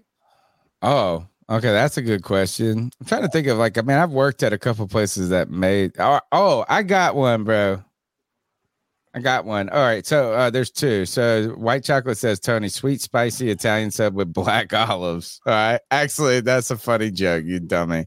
That's a funny joke. Um, so one of the things we used to do at this pizza shop, we did we did a meatball Italian sausage mix. So it was like uh, you could get the uh, sausage parm, or you could get the meatball parm. But the cats that worked there, we would mix sausage and meatballs together. Also, cutting the meatballs up so you don't have to over like cut them into half already. So when you eat the sandwich, they're not like pushing out the back or uh, you know exploding. So that's one. And uh the other sandwich, I got some good. Uh, um, what would I do? Had that one. Oh, here, this one's um, this one's good for war. Italian kid is the chicken cutlet sandwich. Like chicken cutlets, which are basically the Italian version of a chicken sandwich, like um a chicken breast, but you cut it real thin, right? You cut it real thin, so it's a fried chicken cutlet. Cutlet. Yeah. I mean, it's like so my grandma, like when I went to my grandma's house, like what she makes the best like not makes the best, but it's like it's just like the fucking solid chicken cutlets, always good. Uh potato croquettes, which are these like day old Oh yeah, I mashed potatoes potato that they- croquettes. yeah, they're good as hell. the chicken cutlet sandwich, which I think is cooler than a chicken mar uh what chicken parm. Right, a chicken parm has the big pieces or it's already pre-cut. I would do a chicken parm uh but with a cutlet. That yeah, no, that's it. no, that sounds dope. Does a does a po boy count as a sub? Yeah, would that be where you want you get shrimp on yours? Fried no, I think I'd be a fried catfish po boy. Oh, love it. That's a good sandwich there. Yeah. Right. Yeah, love that. Uh, oh, Muscle says CK, you're the what would be your sandwich, CK?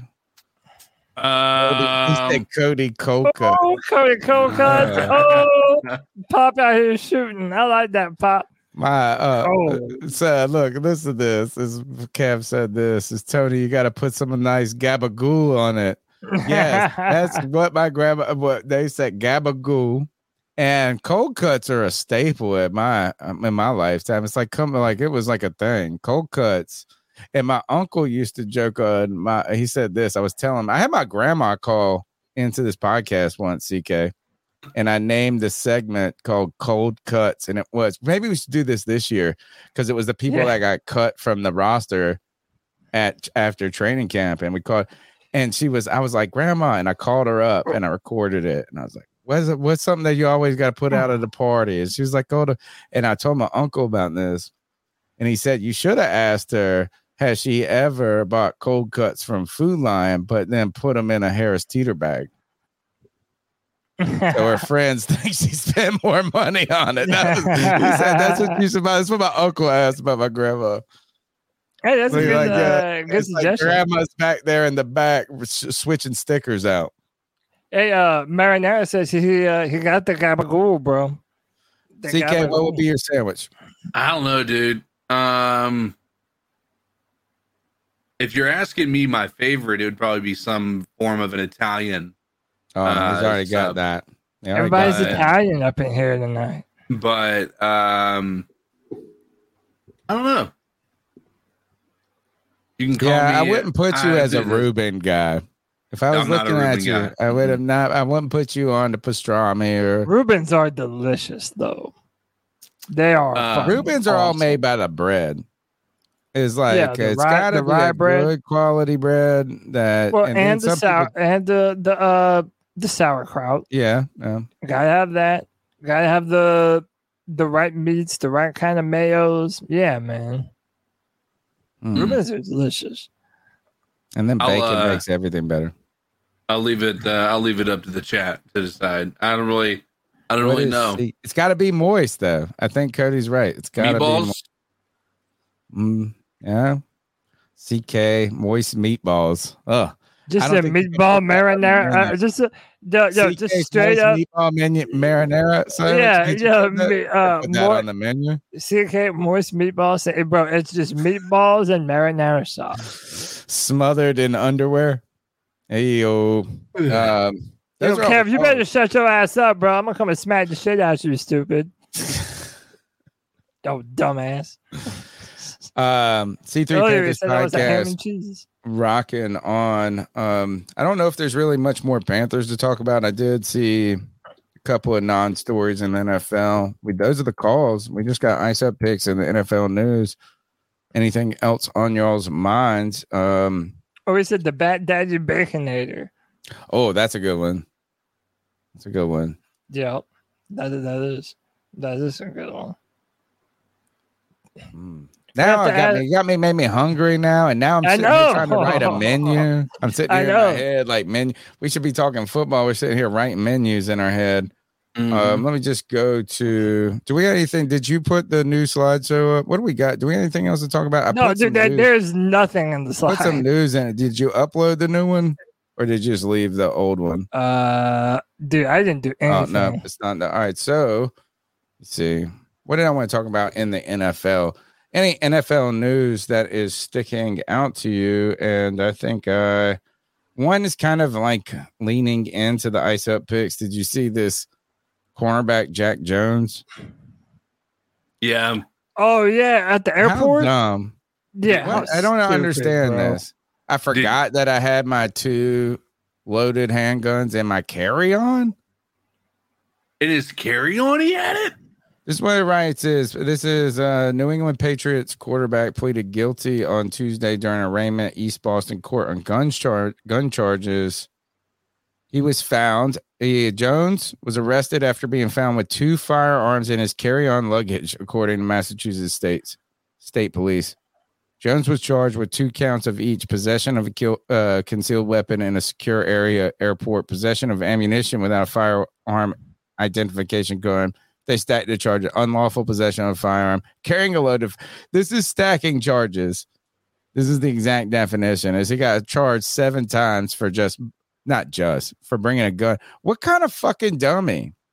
Yeah. Well, like, hand me when- my crack, my guns. especially when you're gonna talk shit about somebody else who was uh, not in your sport. You know uh, what, Jay Jay Morant, whatever his name is. Yeah, Um, John Morant. Ja Morant, yeah, like the, this Oh, guy. I was didn't even know literally- he was talking shit. Dude, he was. He was like he was basically on Twitter giving him a stern talking to, like like you, hey bro, you gotta you, you're supposed to be earning. You know, you gotta you gotta do the right things. You can't be doing this stupid stuff. You gotta be bringing the bread home. You know, like just doing that, like you know, Yeah. mentorish type of uh of uh of Virtue signal. Yeah. Virtue signal. Yeah. Look, here it is. I got it for you. Uh 30 days ago, John Morant, he said he added him too. He at mentioned him dumb. You letting you're letting social media and your pride ruin your real money. Put them guns down and run that money up.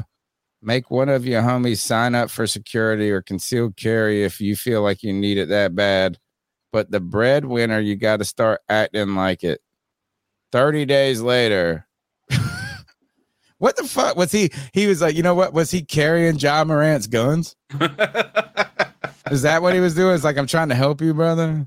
But I fucking, this was kind of my ice up pick this week. Is like, I mean, how? But dude, they're saying he's facing like some crazy amount of jail time. He should be. What kind of for being an idiot? They should have charged him for being dumb. Yeah, but I heard that should it- be I- the number one charge. Two guns in your carry-on, unless you are a terrorist. And I shouldn't even say these words on the internet because we could get whatever. CIA, I hope you follow. Or whatever. Or don't. Follow. Subscribe. he said or don't. Yeah, or no, definitely Stupid. don't. Yeah, But don't want like, that. I mean, what kind of dummy? It's like the worst. It's like uh, I'm trying to think of like what would be a more ridiculous thing to do. Like um, less so unaware of your situation. I mean, it's like I mean, I I don't even know somebody like if they don't speak English and you're like, oh, they can't be. They, I mean, I'm sure they could be like, oh, I didn't know the rules. I can't speak the language, but it's the rule is clear. You don't bring the goddamn gun on the plane. Like I, I a four year old knows that uh, uh, a, a mentally ill person knows this is the number one crime he committed was being a big goddamn idiot. And it's also like, why? Why Dumb. did you need it on a plane? Dumb. Or why Like, do you think you're gonna get away did you- with it? Well, yeah, I why think- did I you think- need this anywhere? I think that if there's an, let- let's say he is legitimately saying it was an accident, maybe he packed it in that instead of his his you know luggage is supposed to be checked and what whatnot. Like right, let's just say for for instance that's something that he did, right? Like Still, charge him. Dumb. like I, I understand why he would need to move like move that right like he's going from one place to another uh you know potentially if he's like moving for the weekend or, or moving for the summer or what have you um or he's gonna be out of town for an extended period of time i kind of understand why he would have them with him now on his I don't carry on. understand that at all at CK. How do you understand that? So you're saying that you, he- like, can if- if travel he with your weapons. moving forever across the No. country. No, like There's if you're gotta going, be a better way to get your weapons somewhere. Not if you're going to be going somewhere for a month. Like, there's no sense in like going through a shipping process when you are legally allowed to take them. You just can't have them as carry on like a dumbass. They picked the wrong bag. That's what I mean. That potentially that could have been what it is, but I mean, it doesn't. You know, it doesn't mean that he's going to get what I'm out saying. of it The number one scot-free, charge right? is dumbness. right um but i mean there is there is that part of it now the other part of it is going to be dumb is like if he were to be this is how dumb this is is if he had guns and he was legally traveling with those guns not even in his carry-on but in his checked luggage and he was they were aware that they were there um and he went to new york like just for a layover Oh, you're not allowed to carry at all, right? dude he would have been arrested for and have a federal like federal charges against him like Even if just they're by- like wrapped up in a package or something, like a You cannot have like, guns. uh, bottle of liquor or something. you can't have guns in new york None. Nope Like you can't even own them in your home. No, I mean th- there might be people who have some exemptions on that, but yeah, Really? that's, You can't it's own them at all. And by the way, uh, like Pop said, all he had to do was check his guns in beforehand. Yeah, exactly. Yeah, so it makes it even double. All he had to do was not be dumb. Yeah. Putting the fucking guns in the carry on. Like it's like this is that first, I'm not a gun person, but if I was carrying contraband on an airplane or something that could be misconstrued as contraband, I would be like, all right, gun bag, contraband bag, Mm-hmm. carry on, carry on, gun bag, contraband, carry on, carry on. This mug just so dumb. He just didn't even know it was wrong. Yeah, I mean, and like, like I said, check them beforehand.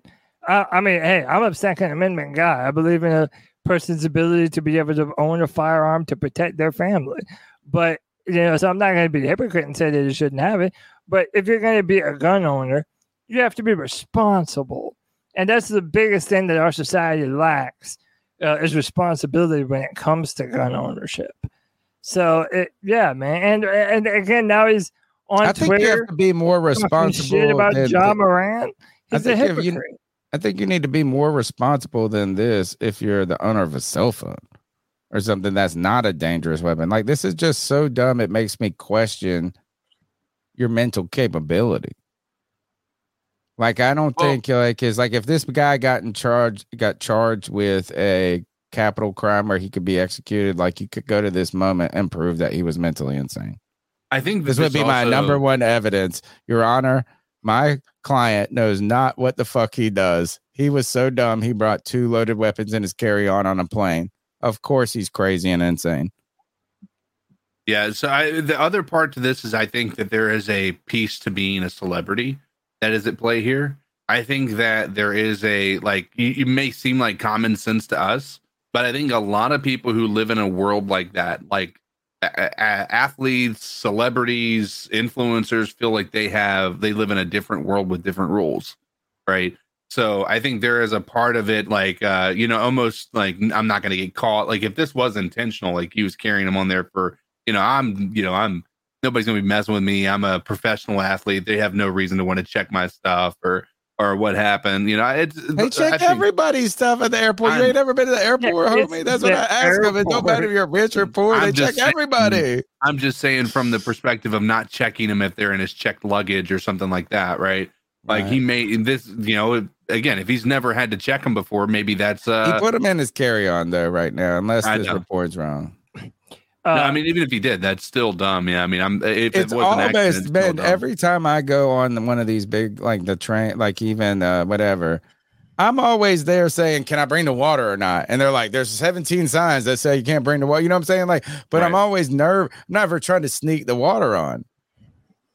Like, I mean, you got it's like if if I'm worried about bringing, man, people are out there getting their damn toenail clippers taken away from them before they go on the on the airplane. This mo's like, oh, I'm sorry, I didn't know guns, You're not allowed to have multiple guns. of- my bad. I You're was not like, even allowed to have like bottles of shampoo and shit. Yeah, it's, it's stupid. Uh, by like, the you, way, you know what? They made him dump his whole bag out. Sorry, sir. You can't bring these guns, nor this bottle of tequila, nor this bottle. yeah. uh, right, and, that's all I and, got. uh, Kevin uh, is making me aware that Tyreek Hill is under investigation for striking a person at a marina. Uh, and apparently, the employee has declined to press charges. Yo, he's a real one, bro. if a if a if a rich NFL football player Or he's not a punches you in your face, that's a meal Striking, striking Hey. is a loose. I mean, because Or hey, Davante, Davante Adams getting big time sued for what he did to that one dude. Yeah. Right. Can I can I tell you this? I think you guys are being way too generous to humanity. The dude has probably gotten paid already. Mm, Yeah, yeah, yeah. I don't think he's just taking one for the team by any Yeah. means. He's probably already gotten his entire Or it was team nothing. reached out to him and said, "Hey, if you don't press charges, we'll pay you this much." Did did I tell you guys about Paul Pierce? No. Mm-mm. You guys haven't seen this? See, this is why this is going to be awesome. This is old news. This is two weeks old. May- Tell me, and it might ring a bell, but Paul Pierce goes on um uh, Kevin Garnett's. So Kevin Garnett does, you know how the watch alongs are a thing now. Mhm. All right. We started them with the draft, by the way.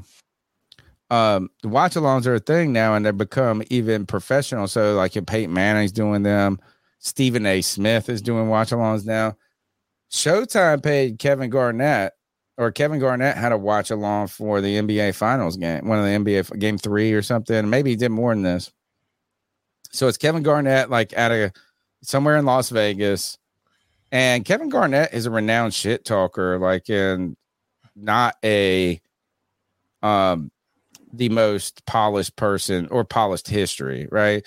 So like if you make him blush, it's already kind of fucked up. But so he's having this and he's trying to like kind of dip his toe into probably the next aspect of his career. And he's trying to keep it professional. Dude, we just have to watch it. We have to watch it. Like it's so good. I will take Also, we gotta make sure that we get to D's uh, and and his call. Wait, oh, did he call in? Yeah. All right. So good. Uh, I didn't know I missed a call. What's the last four? Uh, Two eight nine one. Oh, I just skipped over it. My bad.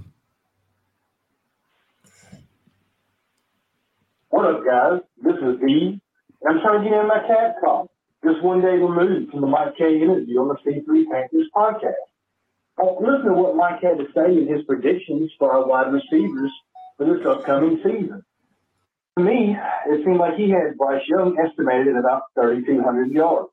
Now, I'm assuming, like White Chocolate Espresso, that Hayden Hurst is going to catch six, six passing touchdowns along with about 600 yards. I think that's a good prediction for Hurst. It would be his career best year. Maybe by only 25 yards or so, but still his career best. His that 3,200 yards, we're not we're not even factoring in Laviska at all, and we're not factoring in any of those running backs or tight ends in the yards that they would have. So Bryce Young getting to 3,500 yards or greater is almost a given. I feel like Mike's prediction was really safe. Like saying that DJ Chark is only going to get 450 yards is pretty much assuming that he'll be hurt most of the season, and that may very well be the case.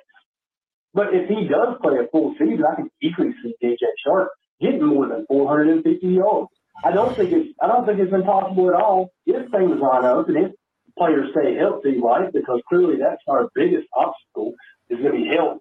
And don't even get me started on the defense with, with a with a star corner already hurt and our star edge rusher already hurt, and we need another one of each one of those.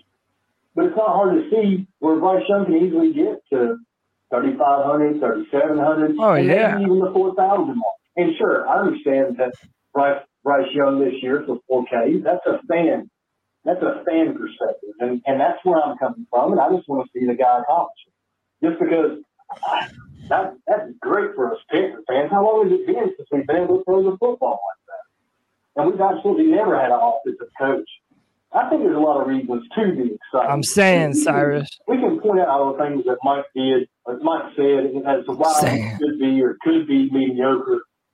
And, and I don't disagree with it, but as a fan, I'm going to have to say that, that we can overcome that mediocrity this year with coaching.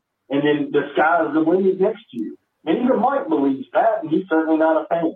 But anyway, I really enjoyed everything the man had to say. I think he's very intelligent. Um, I think it was a great interview, and I appreciate you guys letting me on the show. Keep pounding, C3. keep pounding. Uh, so listen, I also want to put this out there. A lot of these beat reporters, they're not fans of the team. Right. Now, that's not saying that they hate the Panthers, but for example, like Bill Voth, right? He was one of the biggest names associated with Browns Panthers fan, right? media content. Yeah, he was a Browns fan. Right. So again, I feel like uh, some of these media people they have again what some might call more reasonable expectations. You know, whereas fans are excited. It doesn't mean that they're right either. Sure. Um, you know, I, I just feel like they have kind of a uh, you know, they they they look at it from a very realistic point of view. Well, this guy isn't good for around these numbers, and that's what he'll do here. Right. But I believe everybody that signed here signed with the Panthers under the auspice that they're going to be able to really show the full dearth of their talent here. From DJ Chark to Jonathan Mingo to Terrace Marshall Jr., like they're going to be able to do something. Yeah. And uh, yeah, man. I'm willing to get demonetized to watch this with you guys. So if you are watching this show and you find this funny and it's worth it, send a dollar to the show somehow. Just a dollar. Because basically it'll be like four or five bucks is what we're losing by demonetizing ads. and I would say this, I'm gonna send myself four or five dollars. This is gonna make your life better. So this is Kevin Garnett's um watch along to I think it's game yeah, it's game three of the NBA finals. In game three, they would have been tied up one one, I think, at this point. Denver and Miami. Um let me know. Can you hear the audio? I cheese up. I need some more work. Yeah. I don't Yeah. even know some more work. Like, you want me to call some more work? No. So by the way, just to let you know what happened oh, is like going on is Paul Pierce shows up and he's drunk. And He's it's on the right, right? no Kevin Garnett's the tall He's on the left. All right. Uh, Paul Pierce has got the glasses on. Yep. And Paul Pierce, you know, he's like he's at videos in the background, people doing cocaine with strippers and stuff. He's posted selfies. He works for ESPN and stuff. So he knows how to he's have fun. This live stream, dude. He's on the live stream for the whole game. And just watch Kevin Garnett. Kevin Garnett tells him like 42 times they're live. Like, bro, we're live. You have to know this. I Why? want to see it. I just want Miami to win. Man, yo, we're working. No, no, this ain't This ain't P after dark. It's It's like watching the game at the crib or something, man. You know what I'm saying? Just throw a wall in here. Throw a wall in here. and Turn. Watch. What's up? Watch. Wings and drink. Who like one of your fouls? They got to get the goddamn flopping out the league. Trying to holler at Shorty. I got No, no, wait, wait. I got a wing in my tooth. Wait till you find out who I the got a shorty wing in my is. tooth. I got a wing in my tooth. I got a- Hey, how you going? Camille. doing? Camille, nice to meet you. They got a website that you can hire girlfriends for the day. Stop, oh, man. And so I got a girlfriend. He hired You her for the day. girlfriends for the Camille. day. I went on the website and I hired a Look, look, right here. girlfriend. Look at look, look, Collins. There go Collins. Oh, look at D Wade at the game. Uh, uh, look at D Wade. Bro, he is turned Just on up. that P, this is a website. live girlfriends for the day. stream, P. We're live. You're streaming. Whatever you're saying, they can hear you. Nah, Vincent ain't in the game. Vincent right there, P. Number two, taking the ball. Where? Got the ball, P. No, I'm talking about the other dude. Let me get a margarita, my boy. This shit gets so much worse, dude. His nickname is Jeff Flurry. Stop. Can I get a margarita? Two. Security, sir? Where's your name tag, sir? Sir? But what is he doing? Right, you got to remember we live streaming. Ah, Shout out to everybody shit. who's joining us on Showtime Yo, my man Basketball. is Kevin Garnett's trying to keep it together. He's like, we got Thank you, to man. and Paul Hey, Pierce trying to get this, his man. man. Where are we at though? What's this called? And uh, we're in the KG Sport. He Jeff Flurry. Again, we're live streaming. That was a PP ball. I'm changing my glass. What? It's it you call today. I think that's all it is. We're doing. Let me post you up, you little motherfucker. Live stream. We in, baby. Y'all know what it is. Hey. Live stream. Watch. What I got on me? Watch. Troop in the building. Jeff Flurry. We're gonna get parental guidance on live streams. Yeah, Yeah, it's it's live. It's live. It's live. It's Bert, Lord. It's Bert. Yeah, Jeff keep on Flurry. All right, hold on. on hold on. I No, gotta stop, I gotta stop it right there. All right, I gotta talk about a couple of things that are going on right now. Is Garnett Garnett's boys, Paul Pierce? They've won championships together, you know, so that's his buddy. And Garnett is keeps telling him the same. This is the absolute talking to drunk Tony on the draft podcast or something. it's like we told you that seven times already. We're live. We're live. We're live. My man said this. He said, "You know they got a website where you can rent a girlfriend for a day." And he kept talking about it, talking about it, talking about it. And then he's kissing on the girl, kissing on like it's this and that. And Garnett's trying to watch the game. He's trying, come on, come on, P. Come on, P. Is that And focus? she man, said, focus. stop. And I just was ready for Paul Pierce to say, man, fuck that. I still got you for a half a day. Like, what, my girlfriend? What, my girl? Oh, you are my girlfriend. You won't kiss He's like, me nah, you more." on the clock right now, Shotty. But no one, he, you might as well be my wife and not putting out. Here is look. It gets so. It's like it's awesome, dude. This is the best shit. We're working. We're We're, not popping. We're working. Wait, show me the live stream.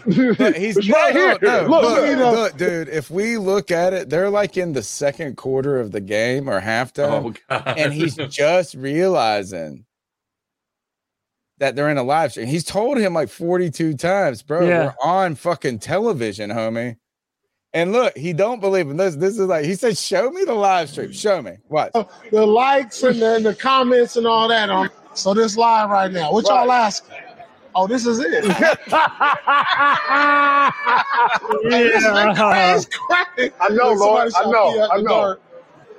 I wish a mother. I wish Duncan Robinson. Look, it's not even. Yeah, it's 29, 24, and all this is already happening. I said, you don't know what's going on. She said, I mean, I like it. I don't never wear my ice for the TV, y'all. So check it out. I mean, we all hey, you know, say, baby, I know you got some ice. Chill.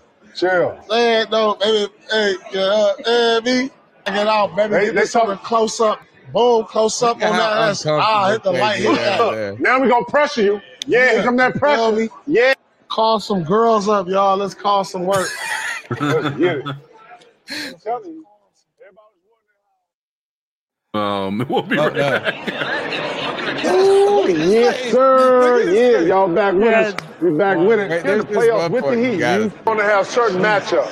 And Let's not keep it 100. This is a good game, yo. This is a good game. Keep it 100. Keep it 98. No. Is you dumb or fucking stupid?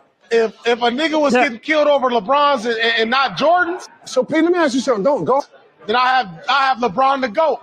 put different look. Yeah. Okay. He hurt his thumb, bro. It's the third quarter. You know what I'm saying? Keep rubbing his leg. Monetize this. Poor Kevin Garnett's like, man, I got a whole more quarter to go with this one. Watch this. This shit is like amazing at this one point, man. Man, damn. Hey, look. Can I light this? They don't allow smoke. Margarita. Oh, man.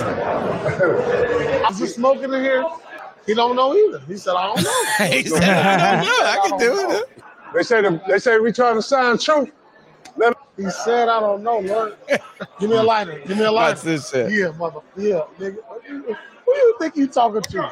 Hey, my boy, don't make me smack you. No, Look, no, we watching Bro, bro, so he said ask somebody for a lighter. He got someone threw him a Yeah, lighter. somebody and- fucking threw it at his face. but then he got mad at a guy that didn't throw it. Watch. Look at where the shit comes from. Who think you talking to? Hey, my boy, don't make me He's smack you. started talking No, shit. The guy's like, Relax, relax, man. Who did- uh, Relax, man. uh, Relax. I'm You burnt. saying, You though, burnt. who throwing Relax. at me? It came from here. Relax. he said, no, look, Watch the game, Lord. Get on the game. Can we talk to about a margarita, please? I, I, if You it came good? from You July, good? I'm You good? You I good? didn't know who it came from. 76, 60, man. It felt like it came from his here. Nah, the smack heat me in is the for face, sure. my boy. Hey, I can't even say This this, is on it. the air. Oh, oh, bro, look. Do you hear that? This is I it. He said, "I say this on can't even say this on the internet." You good? I didn't know who it came. Seven six sixty three. It felt is like it. it came is from the best he me in did the some my boy. Hey, I can't even say this on the air. All the shit hit in the face, Lord. Like, what you gonna do? I'm sorry. Oh my Bro, Hold He's talking about what they did last Oh, night. I mean, I oh, know. Wait till oh, he it's starts good. talking about Kevin Garnett's It's like, over, nah, man. I was with my wife. Oh, go ahead. Motherfuckers think I'm like some bitch motherfucker, like I'm gonna give up. Keep talking about the four quarters and all this. So, Pete After Dark, we're doing this on another platform because y'all don't want this content. Oh, no, We're gonna have beautiful girls like this right here. Can I get another uh margarita? Margarita? Yeah, my man just wants some margarita, bro. My man. Wait till he says when they Come start talking True. about what they did last night. It's shit. It's his face. Maybe it's- Yeah, these are fun games Look, too. she's You out know there. what? She's in doing These games, bro. She's having a These good games bring time. something in it. Bellagio, Look, 10 uh-oh. o'clock, meet me there. Look, Ke- what happened? So, Hold on, chill, chill, chill. Hold Look, on. Tell, announced tell, tell me later. Tell me later, P. Tell me later, P. It's Tell me later, P. It's not, it's not. Yeah, three time D Wade at the game. You know what I'm saying? Look at his Hey, remember last night we was with the oh no, With my girl. With my girl. Yeah, I remember. Oh, he's the oldest to play in the finals. Hold on, hold on. And he keeps going. No, Oh, is that? Oh man, I must not have the right one. So this is like what the best part. He said, "Tell me later, P. Tell me later, P." And there is. We have. To, I gotta. His face. Poor Paul Pierce had a secret. He had something that he had to say so bad. Did you see Kevin Garnett look at the text? Right. Yeah. And then Paul Pierce is like, yeah, he's like, tell me later, tell me what later. And then they're all going to be talking about like, he's going to be talking. Paul Pierce is talking about somebody meet me at the Bellagio later, or this and that. And he wants to tell Kevin Garnett something so bad. Like, it's just like, I slept with these 12 girls last, whatever. And, and Kevin Garnett will not let him talk. And he looks like a disappointed toddler. His, so sad. He wants to tell the world. Yeah. And Kevin Garnett goes, I was with my girl. That's where I was. I was with my girl. Dude, Paul Pierce, that shit, it goes on. You can go watch all of it. It's worth every moment. Every moment. Dude, shout out to Kevin uh, Garnett for trying to keep it cool and be like, "Hey, bro, yeah, we on we, we on We're live, live. right now. Maybe We're you should." Uh, Dude, he yeah, was he's told freaking- like fifty times that, that they're live. Uh, is that we got more calls? no, Are we done? that's it. That's it. We're done. We're done. We just gotta ice people up and that's it. We did all the news. I don't think there's anything else I want to talk about. Hey man, shout out to the sixty-two people still watching, three hours deep Hanging into this out. thing, man. We appreciate y'all. That's why we do this. And hey, shout out to all the people that are listening to this on audio. Make sure it goes up, Tony. People have been getting mad at you. For what? When it doesn't go up on audio pod in time. Oh, I know. I know. Yeah. Uh, and uh, but yeah, to everybody listening in their truck, whatever you're doing, we appreciate you for choosing the C3 Panthers podcast. Oh. Wait, I think I found it. Hold on. Let me see if this is it. Nah, never mind. But he just looks like such a sad puppy. anyway, um, all right. So let's ice of look. Uh, what do we got going on this week? We're gonna be again. Shout out to Monster Subs. We're gonna be there in a month in a week. Uh, CK and I and uh, Cody will be in and out. And uh, there's a creator dinner that's already, or I guess at a brewery that's already popping. Uh, training camp, man. This is a training camp that there is no stress. It's like it's only optimism right now for Carolina Panthers. Like we have no, we we have to be optimistic at this moment. You know, it's like next year if things if we don't do well, then there's can be negative Nellies coming out. But this is a moment we're on the clean slate. We got the quarterback, new, our quarterback. We got our coaching staff. We'll be at Monster Subs. We have to do a meatball sausage combo for the Tony special, and uh, we'll call it the laundry list. All right. Uh, let's ice some fools up, I mean, Longest running segment on longest running podcast. Oh, you know what? For half a second, I forgot. You forgot. You forgot. That we had a bumper. Oh, oh. shit. Let's bump.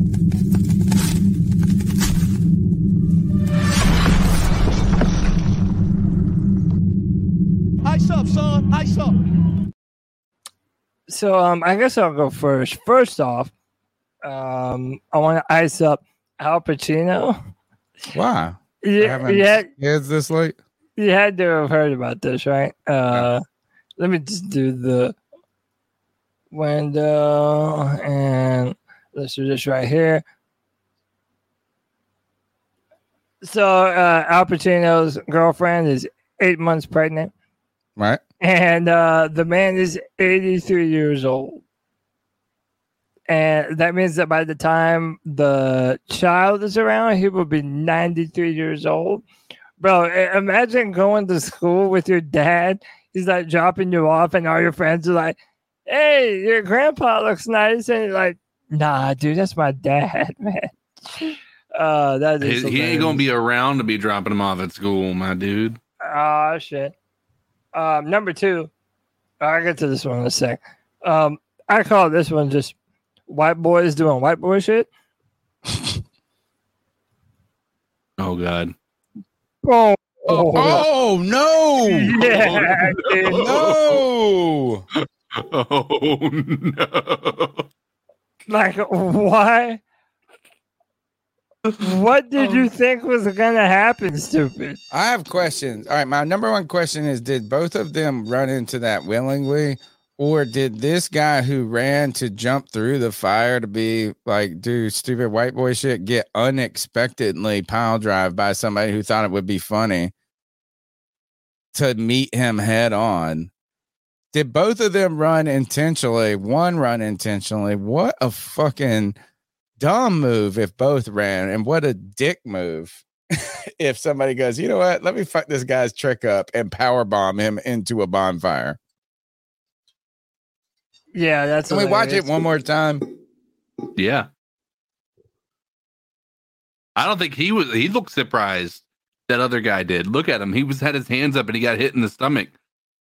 Yeah, Like, he, he was don't look midair. like he was trying to meet somebody at a football pose. You know how if you're on one side of the fire, sometimes you can't see the other side? Uh, that might have been what had happened they were here. is they simultaneous idiots. Yeah, they just happened to be dumb. Wow. That dude's panic level went just ridiculously Dude, his high. bro. life went to terrible. Well, I'm yeah, hey, listen, you never know what the how quick he got out of the fire. It looks like they did all rush to try to help pretty quickly. So hopefully that got him out before he got any major issues. This guy told me once I worked with. Uh, he said that when they were, this was he was about a generation ahead of me. He said that they were all out, and we used to party like this back before the internet. Like you would always go and sit around a big bonfire and drink beer. It felt like you were in a dazed and confused movie or something. But he said that this one time, and you know, who knows if these people are exaggerating the stories, but that Right. these they were out in the country doing that shit, and they had a fire burning in a barrel, like one of those big fifty-five gallon drum barrels, like that. I can't ever find. I want a burn barrel. Seems like they're everywhere where poor people live live in the city. Mm-hmm. But he said that they were had a big fire in one of those, and this dude was tripping acid and ran like I mean, and like balling, like tripping, tripping, and went up and tried to pick the barrel up. Mm. Oh, what a dumbass! And he Uh, said you could see the handprints on the barrel when it was the fire was gone. You mean Like, his- that's his- left over. Those are John's hands. Yeah, you can see his palms just Right. And I was like, and so that's kind of what that makes me think of is dumb white boy shit. What is this one? Yeah, uh, this one is like, why was this car parked where it was? Because, or this truck rather, because you know that some disastrous shit's gonna happen. So they're cleaning up a wreck. You see the truck Oh, right here. this one. Yeah, you see Oh the truck right here. God, it's bro. like tether this car.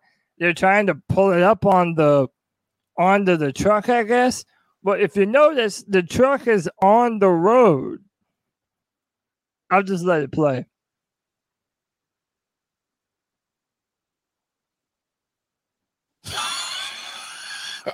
oh shit! She did that GTA stuff, dude.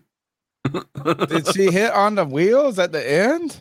She's on. She's flat now. Yeah, That's she's some- upright. Oh dude, but that to me, Nobody put Like, no cones out. why? Yeah, why would you Cones not? out, motherfuckers. Yeah, why is there no one warning people about this giant fucking, uh, uh fucking? She was probably like checking her radio. She sees a truck. She go thinks it's on the side of the road, and then she's going 80 miles an hour. Oh, dude, imagine no how shot, dude. She was watching. She played GTA, and she saw this first this moment come. And she, we have like this is the my same moment. I practiced so long. this is the moment many of us from GTA, Vice City, and San Andreas were uh, have dreamed of for our entire lives. Um, unfortunately, it looks like it ended in a pretty disastrous way. God. Damn. Uh, so to all those people, ice up. I don't got one. I mean, I do have one. My ice up pick we already talked about for whatever amount of minutes was the stupid ass Jack Jones dude. That's my ice up. All right. Um.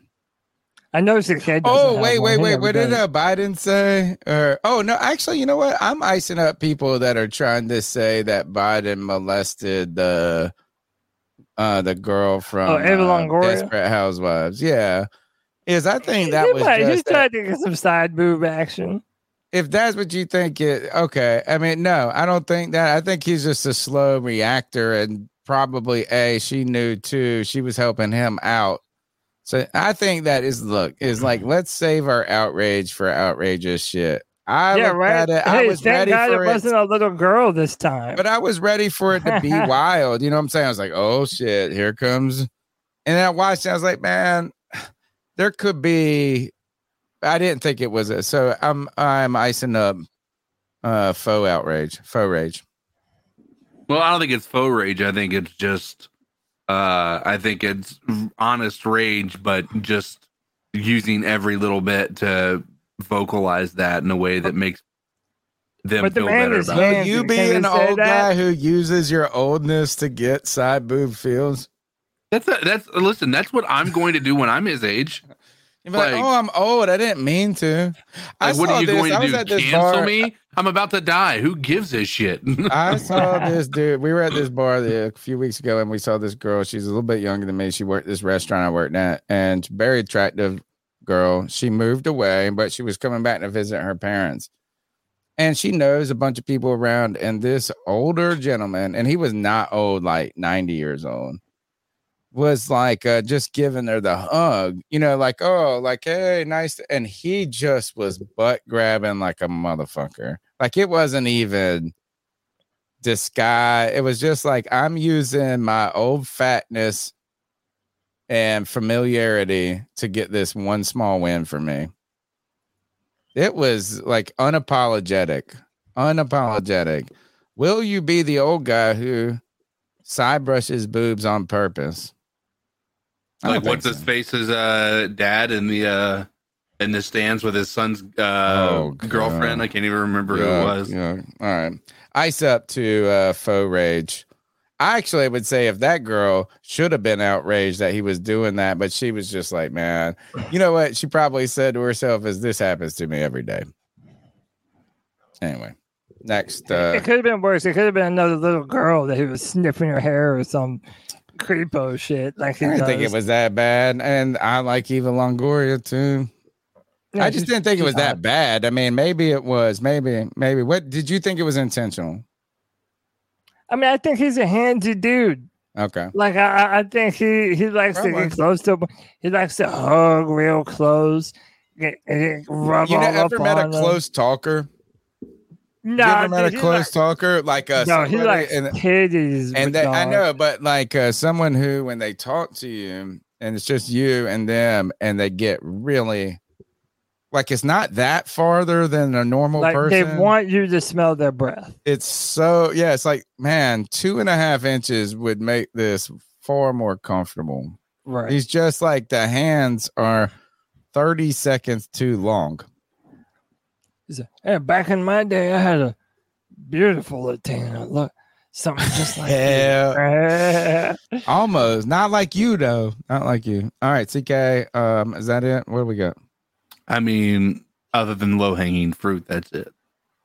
Okay. I mean, we're Um, not talking about my private parts, bro. Come on, dude. The Sorry about that. Davidato ice paperwork goes to Cody Lashney. Um, What? all right, that's the C3 Panthers podcast brought to you by CarolinaCatChronicles.com. Longest running Panthers podcast uh, out there. And the fact is, is that look, we had a cool time, or I had a cool time hanging out with Mike Kaye yesterday, who's a beat writer for the Show Observer. When I eat, when I direct uh, messaged him on Twitter, Cody, I had already talked to him in 2017 when he was covering the Jags and he came on the show. Oh wow, cool. Yeah, so like his uh, Small world. Longest running Panthers podcast, literally the longest running show. We got a lot of cool stuff coming out for you guys. Thank you so much for your time, your attention, um, and just uh, continue to grow. Check out, like, give me like every tweet, every uh, share, all those things, those small things, those wins, because this is our year. This is the year of C3. Tony Dunn, follow me on Twitter at cat underscore chronicles. Cody Lack. Yeah, follow me on Twitter at uh, Cody Lack, C O D Y L A C, every Friday at 7 p.m. for the Friday free for all, where you can be a part of the show.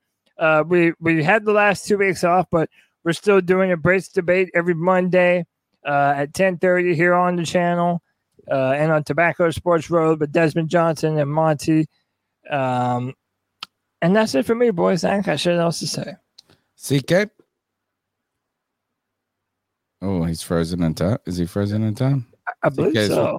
He's the voice that makes him moist. Follow him on Twitter at codizzle underscore Allen. I need a couple of things from you guys. Is number one, I need someone who has a good personality, which I'm sure everybody listening does, who loves Seinfeld. I got like some podcasting aspirations. I need somebody uh, to talk about life with me. So I want to branch out. So if any anybody a big Seinfeld fan, I got some ideas if something you want to commit to. Also, CarolinaCatChronicles.com. You can write and get your voice in there.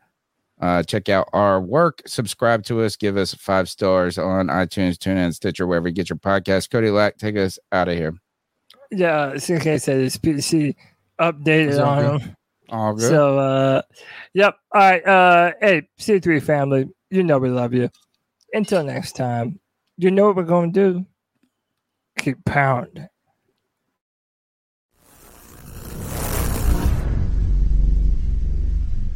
Save big on brunch for mom, all in the Kroger app. Get half gallons of delicious Kroger milk for 129 each, then get flavorful Tyson natural boneless chicken breasts for 249 a pound, all with your card and a digital coupon. Shop these deals at your local Kroger today or tap the screen now to download the Kroger app to save big today. Kroger, fresh for everyone. Prices and product availability subject to change. Restrictions apply. See site for details.